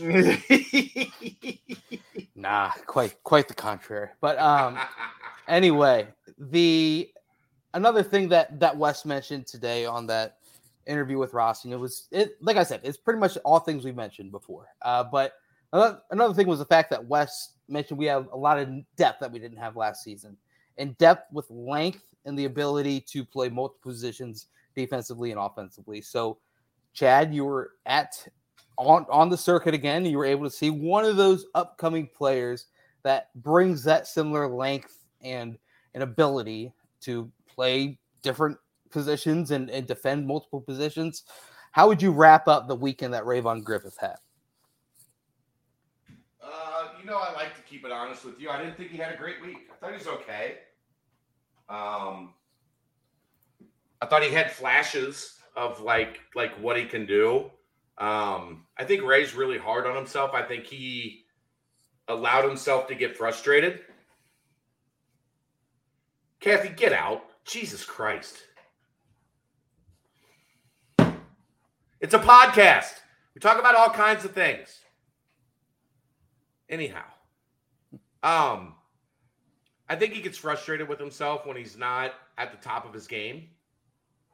Um, and I think he that like that pressure kind of got to him a little bit this week. I think they um, I think they did a good job resetting him. Like they they sat him uh, at the start of the game on Saturday, and then he came off the bench and was kind of recharged and and was getting back to being himself and being aggressive. Um, sometimes you're just getting a little bit of a, you know, you, you play that first game, and apparently he was he was okay in the first game of the weekend, but he, he wasn't knocking down his jump shot. Something that gets in your head, you start thinking about it, you start putting the pressure on yourself to be perfect. In the second game, he really struggled. Um, I think he was like what two for ten, missed missed some threes. Uh, the only two baskets were two run out transition dunks. Um, and he sat there for a while, like behind the bench after the game, just kind of like staring off into the distance. You could tell he was really frustrated with himself. Right. Um, but it's good to see him. Like you got to work through that, man. That's that's it's part of basketball. Not everything is going to click for you, especially in these settings Mhm. uh, at all times. So um, to see him bounce back Saturday, like I heard that he did, I wasn't there. I was on the road back to Cincinnati. Um, but you know, it, it, it's good to see him kind of going through um that that that maturation process. Uh, so tell me if if my thought process when it comes to Rayvon is little little off schedule. Uh, I'm I'm at the point where I I've watched so many Rayvon highlights and I have read so many Rayvon stories to the point where I know what a good Rayvon is, and I know you know what the Bearcats are getting in Rayvon. To the point where when he has a great game, it's like awesome. Yes, that's that's the Rayvon. But when he has a couple of off games or you know a, a tough night or whatnot, I don't necessarily dismiss it, but I don't let it change my viewpoint at all. Is that kind of in this point of his career, his Um, career, where that's a little off base still, or is that No, I mean I think that's fair. Like he's been on the the national scene for so long, and I think he had kind of a um a, a pretty transformative spring where he was really consistent this spring and he was really good. Um, I, I think it's gotten to the point with him uh, that, that you know who he is, you know what his abilities are, so you don't necessarily like panic if he has a couple off games. Right.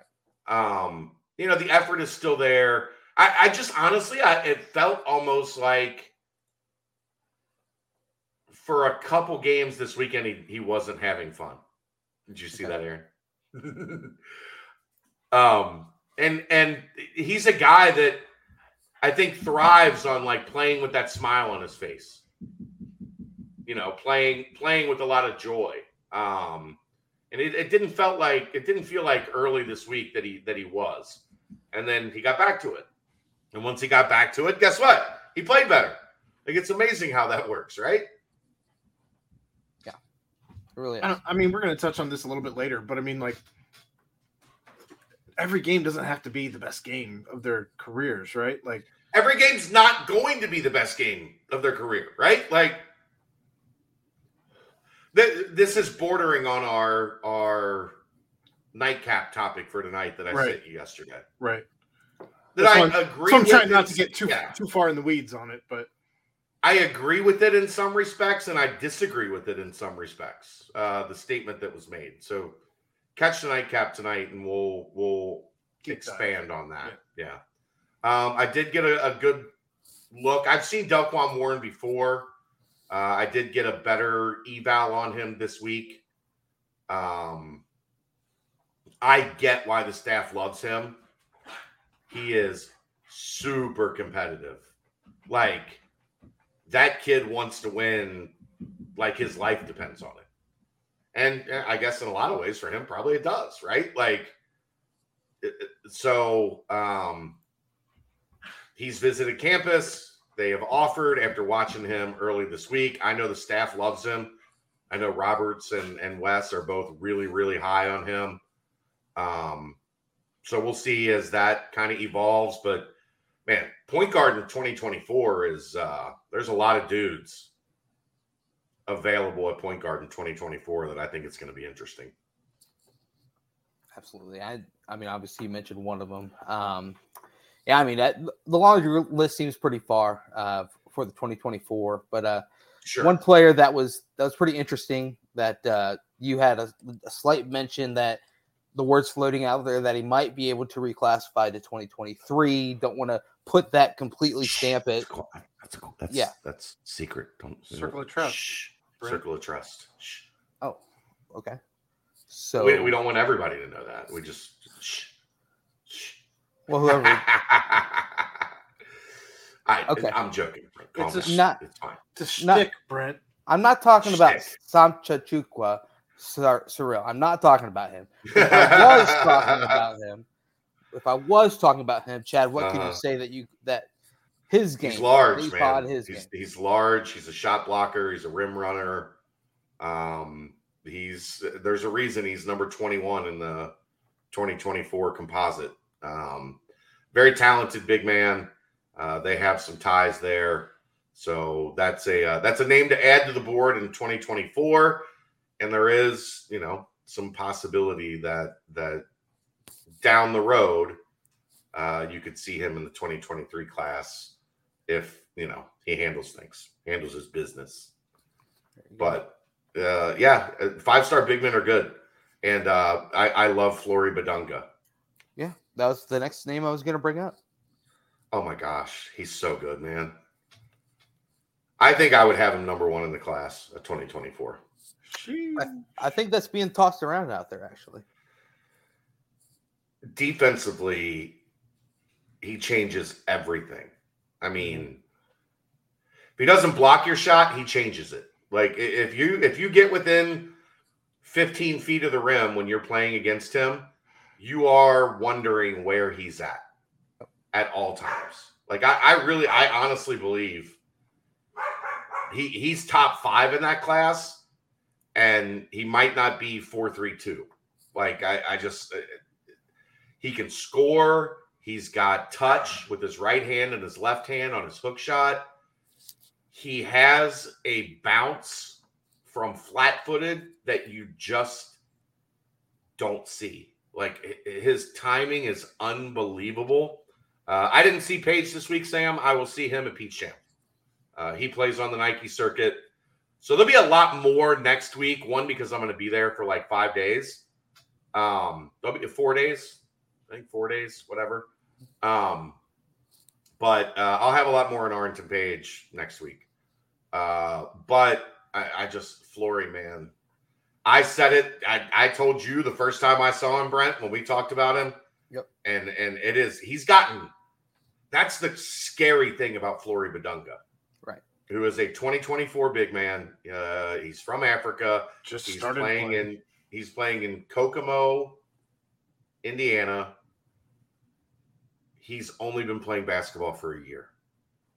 And every time you see him, he is significantly better than the last time you see him.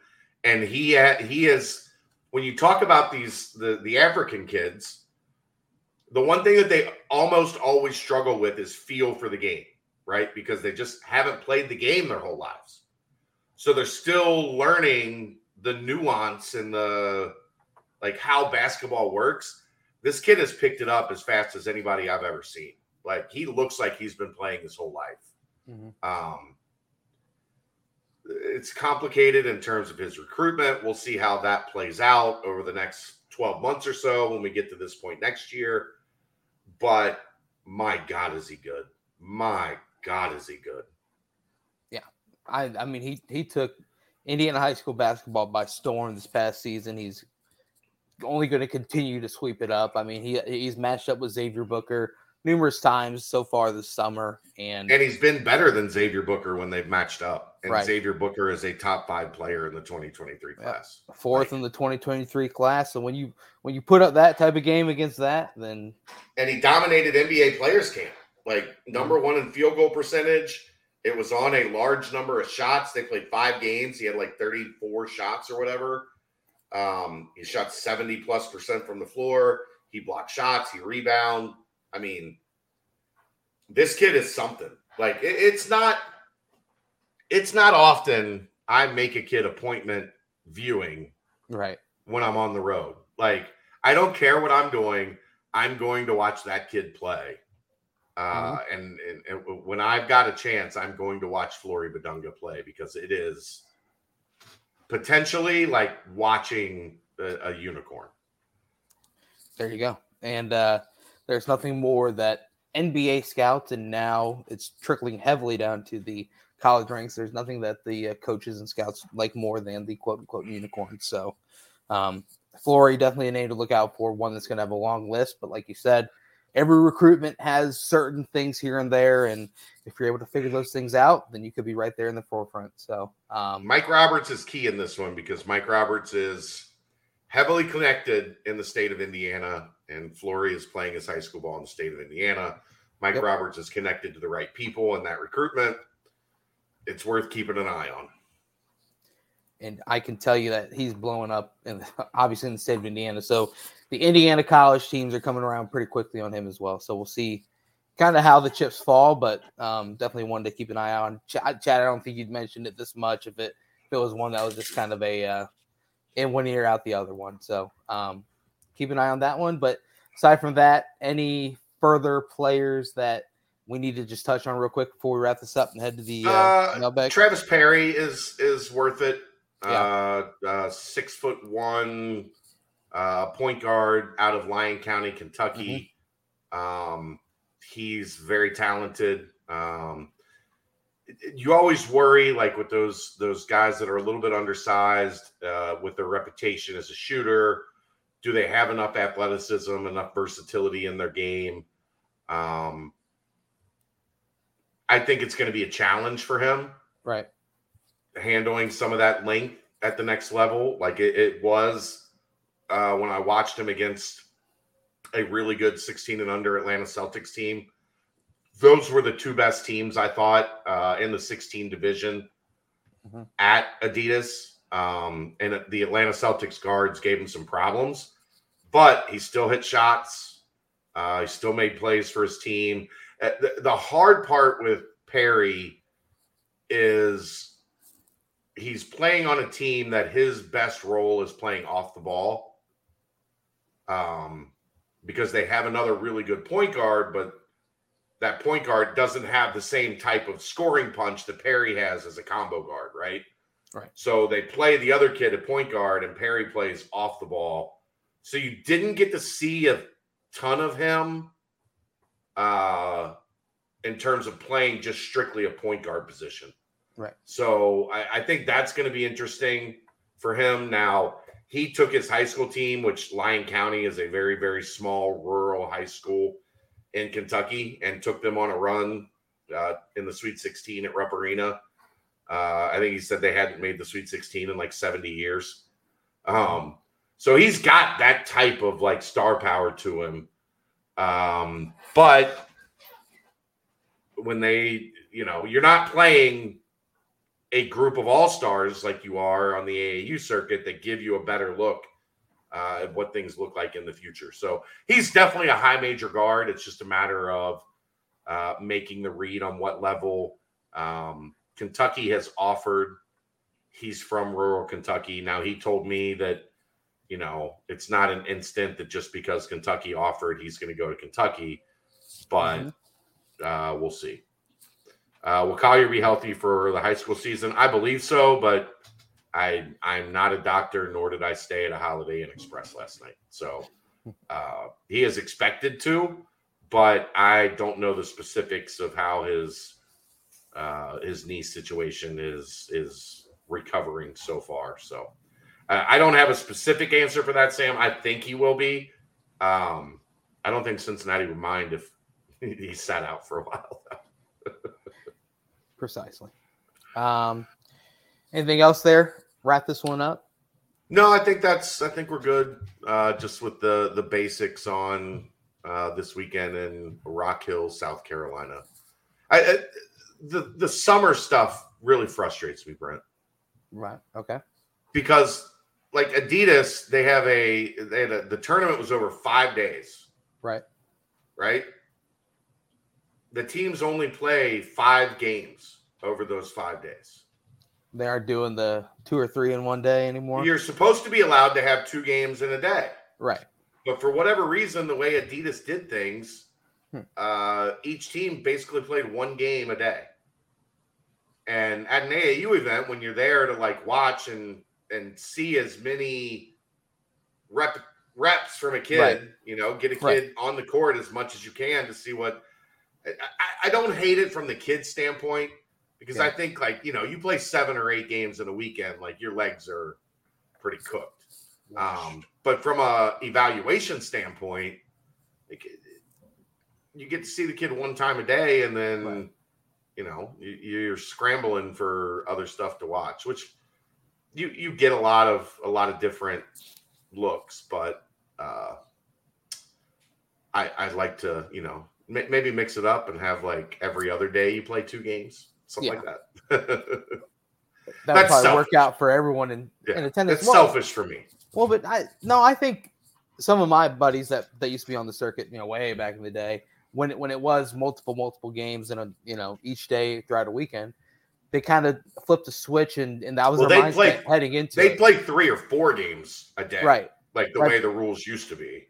But that was their mindset going into it. They were like excited for it because they knew Yeah. that was what it was going to be, and a quick turnaround where if you had a bad game, turn around, you can have a good one the very next game. Well, like that that Indy Elite 16 and under team, they were in like the top bracket.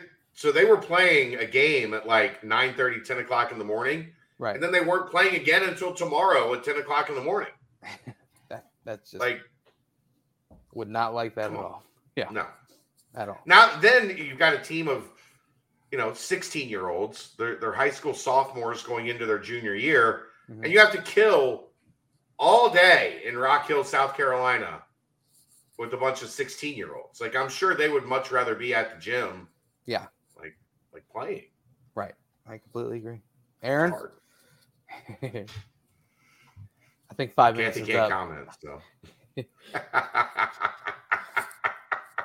Timestamp basketball recruiting 147, roughly.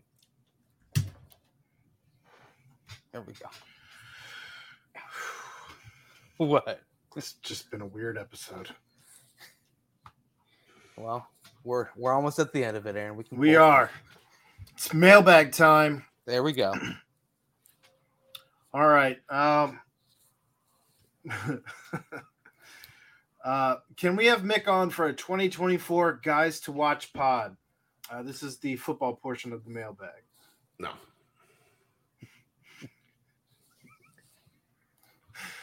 Uh, can you give away too? can you give away too early win loss record for the Bearcats this season? I have the Cats ten for ten and two with a loss to Arkansas and Houston in the conference championship game. Um, it's hard. It, it's difficult to do without like fully breaking down each game and each each situation. Um, I, I think ten. Well, it, it- so you did this wrong, Bearcat fan, 1986, because if you're adding the Houston game, that's game 13. So they would have to be 11 and two with the loss to Arkansas and Houston in the conference championship. I don't think that's unreasonable. Uh, I think you know Arkansas. We know is um, is favored in that game by about a touchdown. That's that's where it's been. Um, I think that's probably about right. Playing at Arkansas, first game of the year. If they No go Dennis into Ritter. if they go into Arkansas and upset though, this whole season turns upside down, and all of a sudden, I think all of us are way more hype for the season to come. Well, but then then you get into this, Aaron. Think about how difficult last season the expectations were for this team Mhm. with a team full of veteran leaders that Mhm. had been leading for a while, and you still hit that patch in the middle Navy, where there were a couple games that Tulane. Yeah. they had control, but but could have gotten funky late and cause problems. Yeah. So, do they have the leadership in place if they win that Arkansas game to to run out 12 and 0 again and then, you know, play the conference championship game and and and deal with Houston? Um I don't know. Like I I I don't think we see this team go undefeated. They win Arkansas, it does it does change the narrative substantially because I think we're all looking at that game and going, I mean, that's going to be Tough. really difficult for this team to go in to Fayetteville and beat a, an Arkansas team with a outstand with an outstanding quarterback. And uh, yeah, Arkansas lost a lot from last year as well, but they're at home. Like everything points to Arkansas right now. If you want to be finally, if you want to be taken, I- look, if you want to be taken seriously, though, as you know, people continue to say, SEC, you know, the, the AAC doesn't hold a candle to the SEC. We know that that's been the narrative for years and years and years. But if you want to Yeah. be taken seriously, like you go in, and even if you win by a point, I think that's a huge, huge, huge win. Yeah. Um I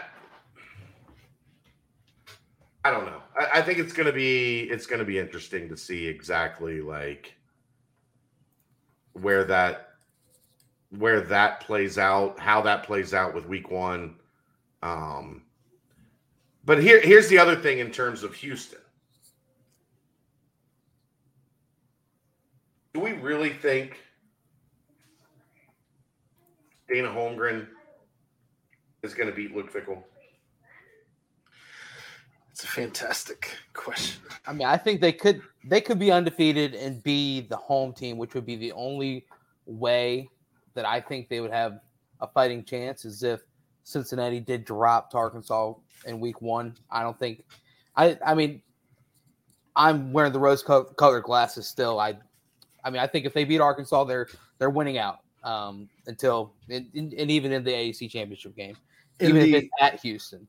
In the way too early projections, uh, Vegas has Arkansas favored by seven, and ESPN's uh, Football Power Index has Arkansas favored fifty nine point six percent to Cincinnati's forty point four. Which like you hear those numbers, and that's with a bona fide known starter at quarterback for Arkansas and a home field advantage against an unknown starter at quarterback Correct. In a road team in Cincinnati. So Luke I Fickell's getting a lot of respect in that one. right, right, and and so I and like you said, Vegas knows I and that's a very early early projection. Sure. Um, but I mean Vegas Vegas is Vegas for a reason. So, um, I mean read into that as you will. I I think it's a it's a very fav- favorable line for the Bearcats at this point. Yeah, I mean, I, I guess with that, I, here's my question, like, or here's my my statement on that. If if I'm picking right now, I'm I'm probably saying Houston is the favorite going into the season because they have the the veteran quarterback that's played a thousand games. Like they they're having their Dez situation with Clayton Tune uh, in 2022. But that's looking at a Cincinnati program that how different do they look 13 games later Right. when a quarterback has established themselves? And now maybe they're not on even footing, but they're on a more even footing if Cincinnati is in the championship game and playing for a title. And now I have to answer the question who do I pick to win a game? Luke Fickell or Dana Holgorsen? I'm always picking Luke Fickell. Oh, easily, That's that's kind of where I'm at. absolutely, You absolutely. want, you guys want to hear something funny? What's that? Uh, apparently, you know, we joked last year uh, Mhm. that that we weren't there that that we weren't going to be invited to do the preseason thing again.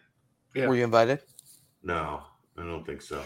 I guess I guess Mo was talking today about um, sending in his picks for the uh, the the media uh, selection of teams, Mhm. and I guess we were right, and that they uh, they weren't real happy with us picking names out of the hat last year. There we go. All right.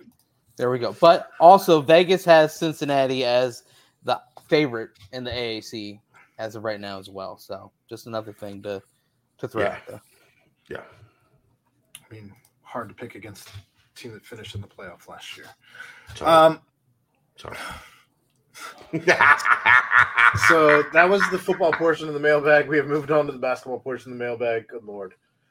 Uh, I know there hasn't been much talk of the following in-state unsigned kids and UC, but with the transfer portal alive and well, I was wondering if the staff has communicated with any of these all Ohio AAU kids. Also, where do you think each will end up? Devin Royal, Dalen Swain, Laurent Rice. Uh, they have they have stayed in communication with Dalen Swain. I, I just don't know if they're going to take another wing. Um, they have at times talked about him as a point guard. So if things fall through with Collier, like maybe you could see uh, an emphasis put back on Swain at that point in time. Um, he's young though, man. Like he he's either 16 or just turned 17. Mhm. So you're you're going to be talking about a young kid coming in on a team that doesn't it might not potentially have like a veteran point guard. So um I I don't want to talk poorly about kids. I I don't think how do I how do I say this properly? I don't think Laurent Rice is uh, a high major point guard. I think he's really good in the open court. I think he has some positives, but I don't see him as like at, at this point, from what I've seen from him, I don't see him as a guy that's going to run a a high major program at point guard. Does, it, does he Um, need to be a point guard? Do you think at the next level? Yeah, he doesn't. He doesn't have a lot of scoring pop in the half court. Mhm. Like I, I he's a guy that you the ball needs to be in his hands, but I, I'm not, I'm not as high on him as a lot of people are. I, I think that has played out over the spring and summer. Okay. Devin Royal's outstanding. Um, I think Cincinnati went with Ray uh, as their pick of wings in this 2023 class. Um, Michigan State and Ohio State seem to have the most juice there, uh, which that's going to be an uphill battle to win either way. I know Xavier is is fighting very hard in that one as well. Um, I like him a lot. I think he is he's going to be one of those kids that is a really, really good college player. He's a little undersized. I don't know what his future is as like an NBA prospect, but I think he's going to be a kid that that is excellent at the the collegiate level. All right. Real big, Lamb Big did say any worries about keeping the home game winning streak alive. I don't see any tough. Who's going to beat Cincinnati in the Yeah, I don't see any tough home games for Cincy. So I would IPF no. renderings coming soon. I, I Sam, I have no idea. I've heard they're coming soon for a while, and, and we don't have them yet. So, I sure. I I think they're coming soon, but I don't know when. I have no clue on when. If Utah joins the Big 12, what is your over under on combined Mike Saunders, Gabe Madsen points for their Shoemaker revenge game in 24 25? Um, I would set the over under at 10 I'll take combined. Eight.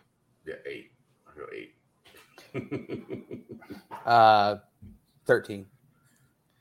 Always the optimist. I mean, they're gonna be the like the leading scorers on the team at that point. Disagree. Uh, one of Chad's Two of favorite the better questions- players on the team, if you will. I mean- Starters. Sorry, I don't know Utah's roster, but I just know what I've seen. Uh, one of Chad's favorite questions this time of year: Any indication when the non-conference schedule will be finalized and released? no. August, September, sometime in there. And have you heard any rumors on what the 23 MTE will be? No. With Finney and DeJulius and Zikpe and Nolley with years of D1 experience, how does Wes balance playing time for seven to eight other guys? Will there be a stylistic change with 90 feet of fast paced, full court pressure and frequent subbing, or will things settle in by conference season to the usual eight to nine man rotation? Well, he played 10, 11 guys pretty much throughout the entire year last year, and they didn't press. I think if, if this t- Wes wants to press, if this team can press, he will press. Um, if not, then they'll still play 10, 11, 12 guys. Like that, that's that's who he is. That's who he's wanted to be. Um, they he has talked about he wants to have guys in the uh 27 28 minute range. He doesn't like pushing guys up 32 35 minutes. Doesn't feel that they're fresh. So i i i think you'll still see a lot of guys playing. Um but you know time will tell on that. Um, you know, I, I, think Mika Adams-Woods is going to have something to say about the point guard position. I think he's having, from what I've heard, a, a really good summer. From what I've seen, a really good summer. Um, DeJulius and Nolley are going to play a lot. Um, Ezikpe, uh, that's going to be interesting how the big man stuff shakes out because there's just a lot of unknown, you know, mm-hmm. in, in terms of not only what happens at the five, but the logjam of guys that are capable of playing the four. Um, because if Ezikpe gets shut out of minutes at the four, right? Like let's say JD plays the four, Hensley takes a jump, Nolley can play some four, Reed, Vic. Then then well, Vic's not going to play the four this year. Okay. I, I would be surprised if Vic plays it. The reason Vic played some four last year, Ado and Coval. Yeah. yeah. like those guys were eating the minutes, most of the minutes at the five. They're gone. Vic's going to be a five this year. I don't see him playing a whole lot of minutes at the four, uh, if any. Um, now, Aaron, you know, there's the we. I, I thought Vic and Ody played pretty well together when they were on the floor together last year. Um, but Ody played more of the five and Vic played the four in those situations. So maybe there's some stuff like that. I'm not saying Vic is is out at the four. Yeah, just some saying, switches. Yeah, I'm saying a majority of his minutes uh, will probably be at the five. How do you balance the seven or eight guys? You, you tell them, go win a job. Go go get it done in practice, and and show that we can't keep you off the floor iron sharpens iron there too.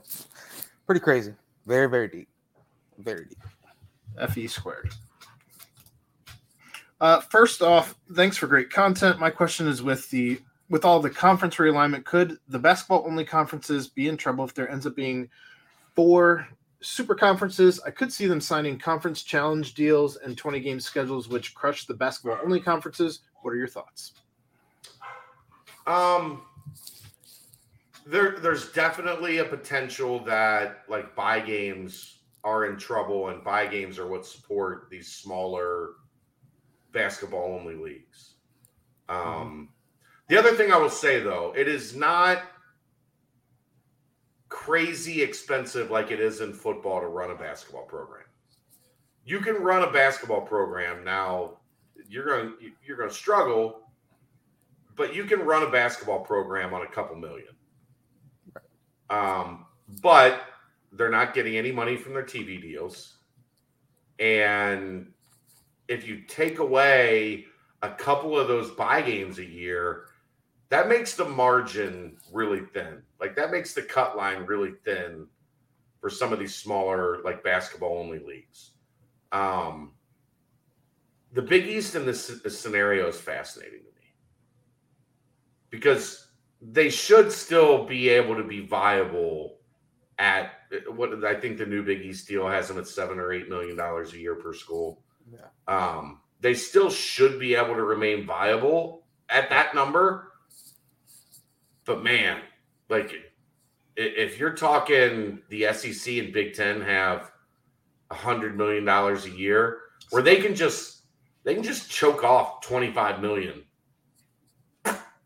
Right. That's that's our basketball. Like this 25 million is is to keep basketball afloat. That's you know three and a half times the money that the Big East is making.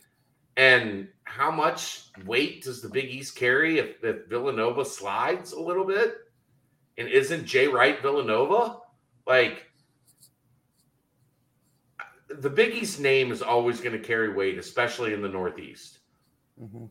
But the money is going to be significantly lower than than than the elite teams that they're competing with, and the exposure is not going to be the same.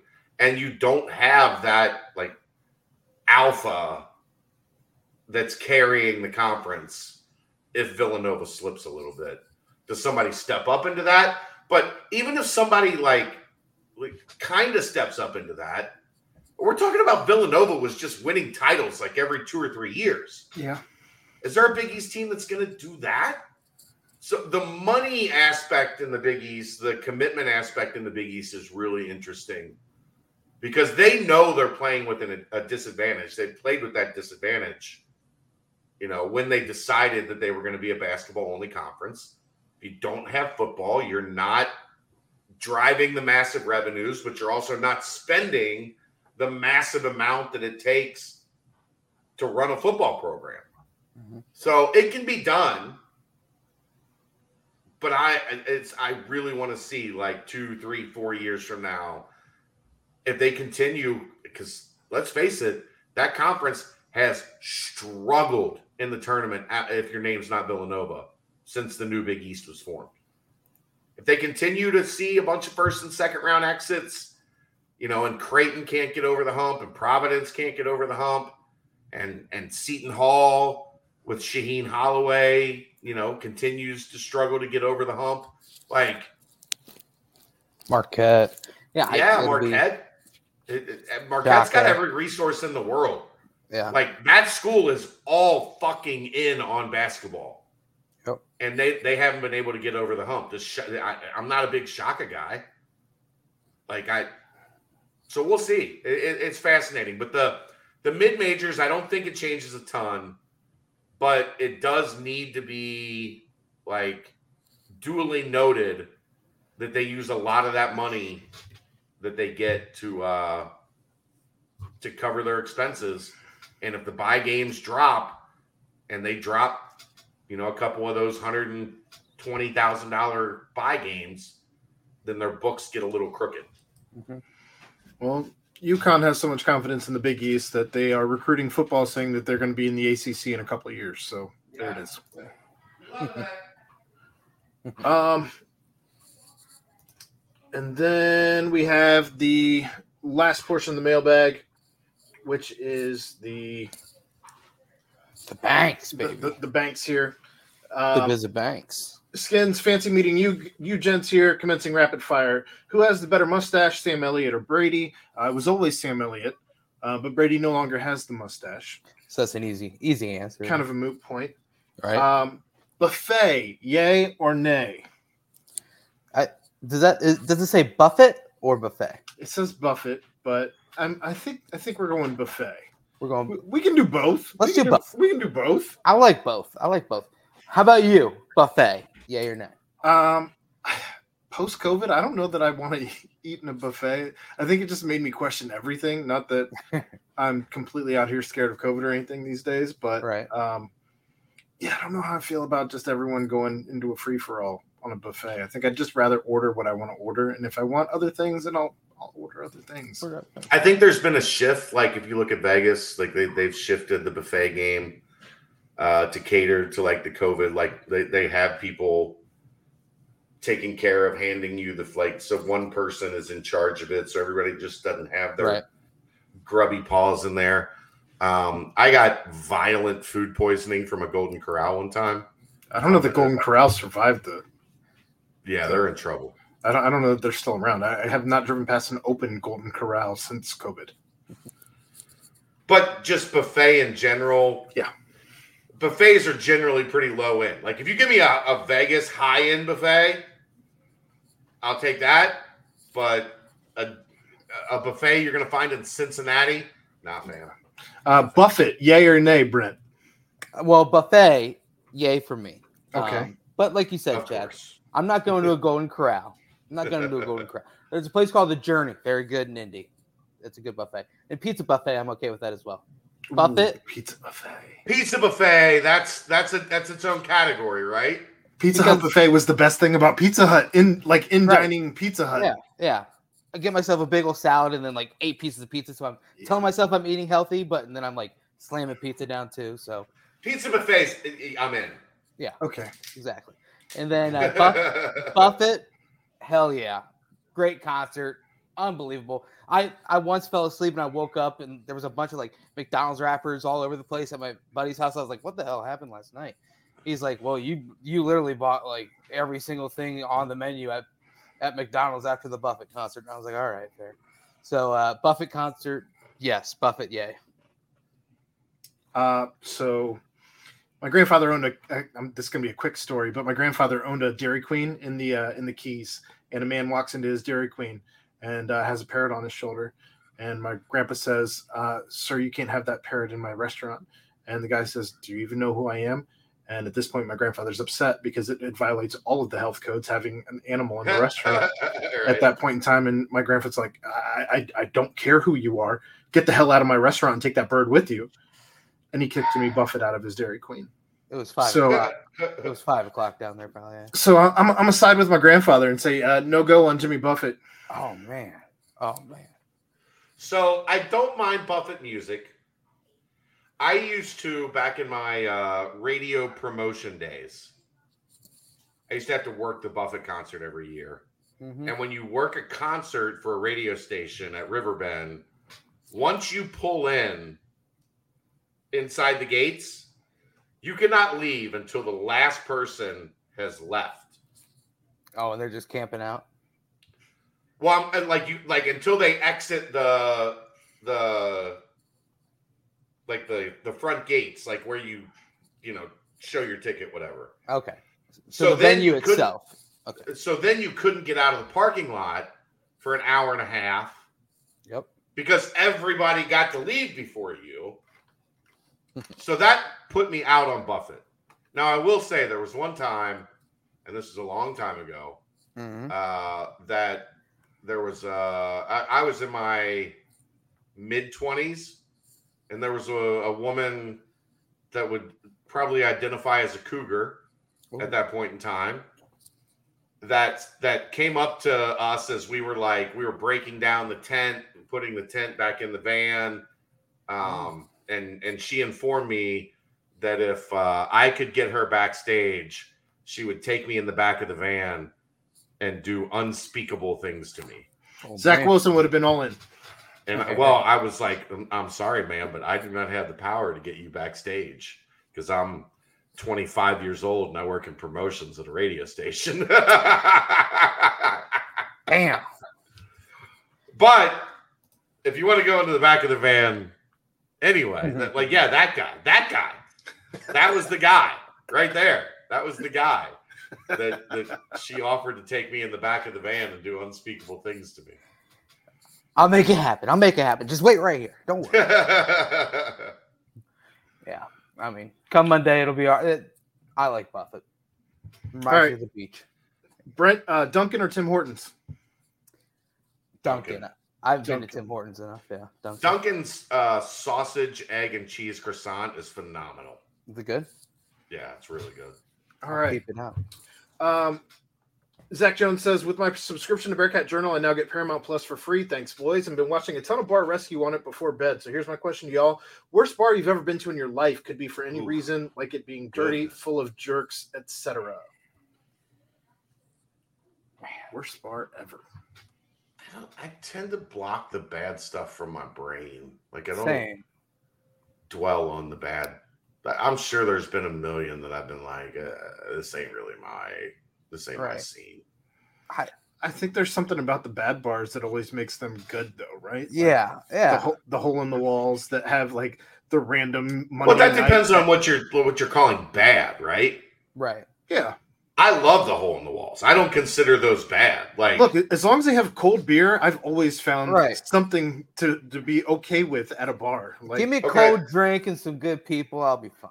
So I'll go with one just because, like, it stunk. Like it, it- the smell of like vomit and urine Yeah. at the old Blue Note was Oh, aw- and I had to work there every Thursday night. Um, there was a band that played there every Thursday night named Denial, and one of the members of Denial worked at the radio station I was working at at the time. So it was it was like me and Jimmy the Weasel every Thursday night at the Blue Note. Uh, it's it smelled so bad that I it just was like it, it made you dread. Now we had a lot of fun, but that that that place needed to go. They they needed a, a new institution for that, which I guess they have now in Hamilton. Like there's a new Blue Note. Huh. There there was a place in Milford back in the day that we would go to as a family. We we called it the Pink Flamingo. I don't know if, if that's the name of it or not, but uh, we would get home and, and, I mean we loved it. There was nothing wrong with the bar itself, but when we got home, our my parents would make us all just like strip down because our clothes would just reek of cigarettes, and they'd wash our clothes immediately, and we'd we'd all go just take a shower and change. So you have to take a shower and change at the end of the night. Yeah, that's that's after after a night of drinking. No, I was I was a kid. oh, okay. We were all kids. Uh, I guess I guess if I had to pick one, what was that one that was on the barge? Oh yeah, that yeah. one was awful. The hippopotamus watering hole. I don't know what was the name Wait, of it. The one that would bring you across the water from Newport. No, the oh no no no no no no the one that we had to walk landing. Yeah, you had to walk across a bridge. Um, I can't remember the name of it. The one that started drifting away and what's his face saved it? No, not that one either. Collinsworth saved it from drifting I don't away. think that was it. I don't know. It was awful. It's of no matter. That was, I guess, that was it for me. Um, and then to fi- finish it up, how many Texas Roadhouse rolls could you eat in an hour? At least I, I would go with Brady. At least I could do twelve. I like, say think 10. I could do twelve. I'm going ten. Four four ba- like three baskets. I think I could do three baskets as long as you got the butter to like change up the taste. Right. Like I could I could probably do twelve. Hours a long time. Keep the water rolling. I I think I could do it. Fifteen to twenty. I think whatever you get in your first half hour is going to cash you out because those are good but filling. Yeah. They Yeah, say but that. they're going to expand. Like once they're once they're in your gut, they're going to totally expand. And go ahead. I think there was a video. Someone like, because I looked it up real quick. Someone like set a record for most Texas Roadhouse rolls eaten, and then the wait waitress had to cut them off or something like that. It was like a college video type thing, like how to eat on a budget and just go to Texas Roadhouse and get drinks and endless rolls. So it's a way to All go. right. It's a way to do it. That's the mailbag. Uh, last question I see though in the chat. Um, did we touch on the SEC shorts? It was funny. They're always funny. Those people are good. Like Yeah. they gave Cincinnati their proper respect since they were they were holding auditions for the SEC. Yep. And he was like, uh, "We've been in the playoff uh, more recently than eleven SEC schools. More And, times. Yeah, more times than eleven SEC schools, so we should get in." And the, The guy was Duke like, one was the best. "Yeah, the Duke one was funny." We I, I literally have Vanderbilt sitting right next to me. we have you. You're right here. Hilarious. But- Hilarious. Those those guys do great great work with that. So I, I always get a kick out of them. And I thought the uh the tweet, the meme was funny on Friday. What was it? The Toy Story one. It's like, you know, Buzz, you're passing the Big Twelve, and it's like we're not going We're- for the Big Twelve. right. I thought it was hilarious. no, it was good. It was good.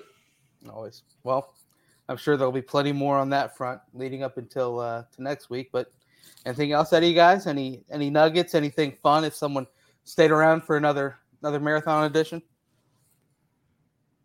I got nothing.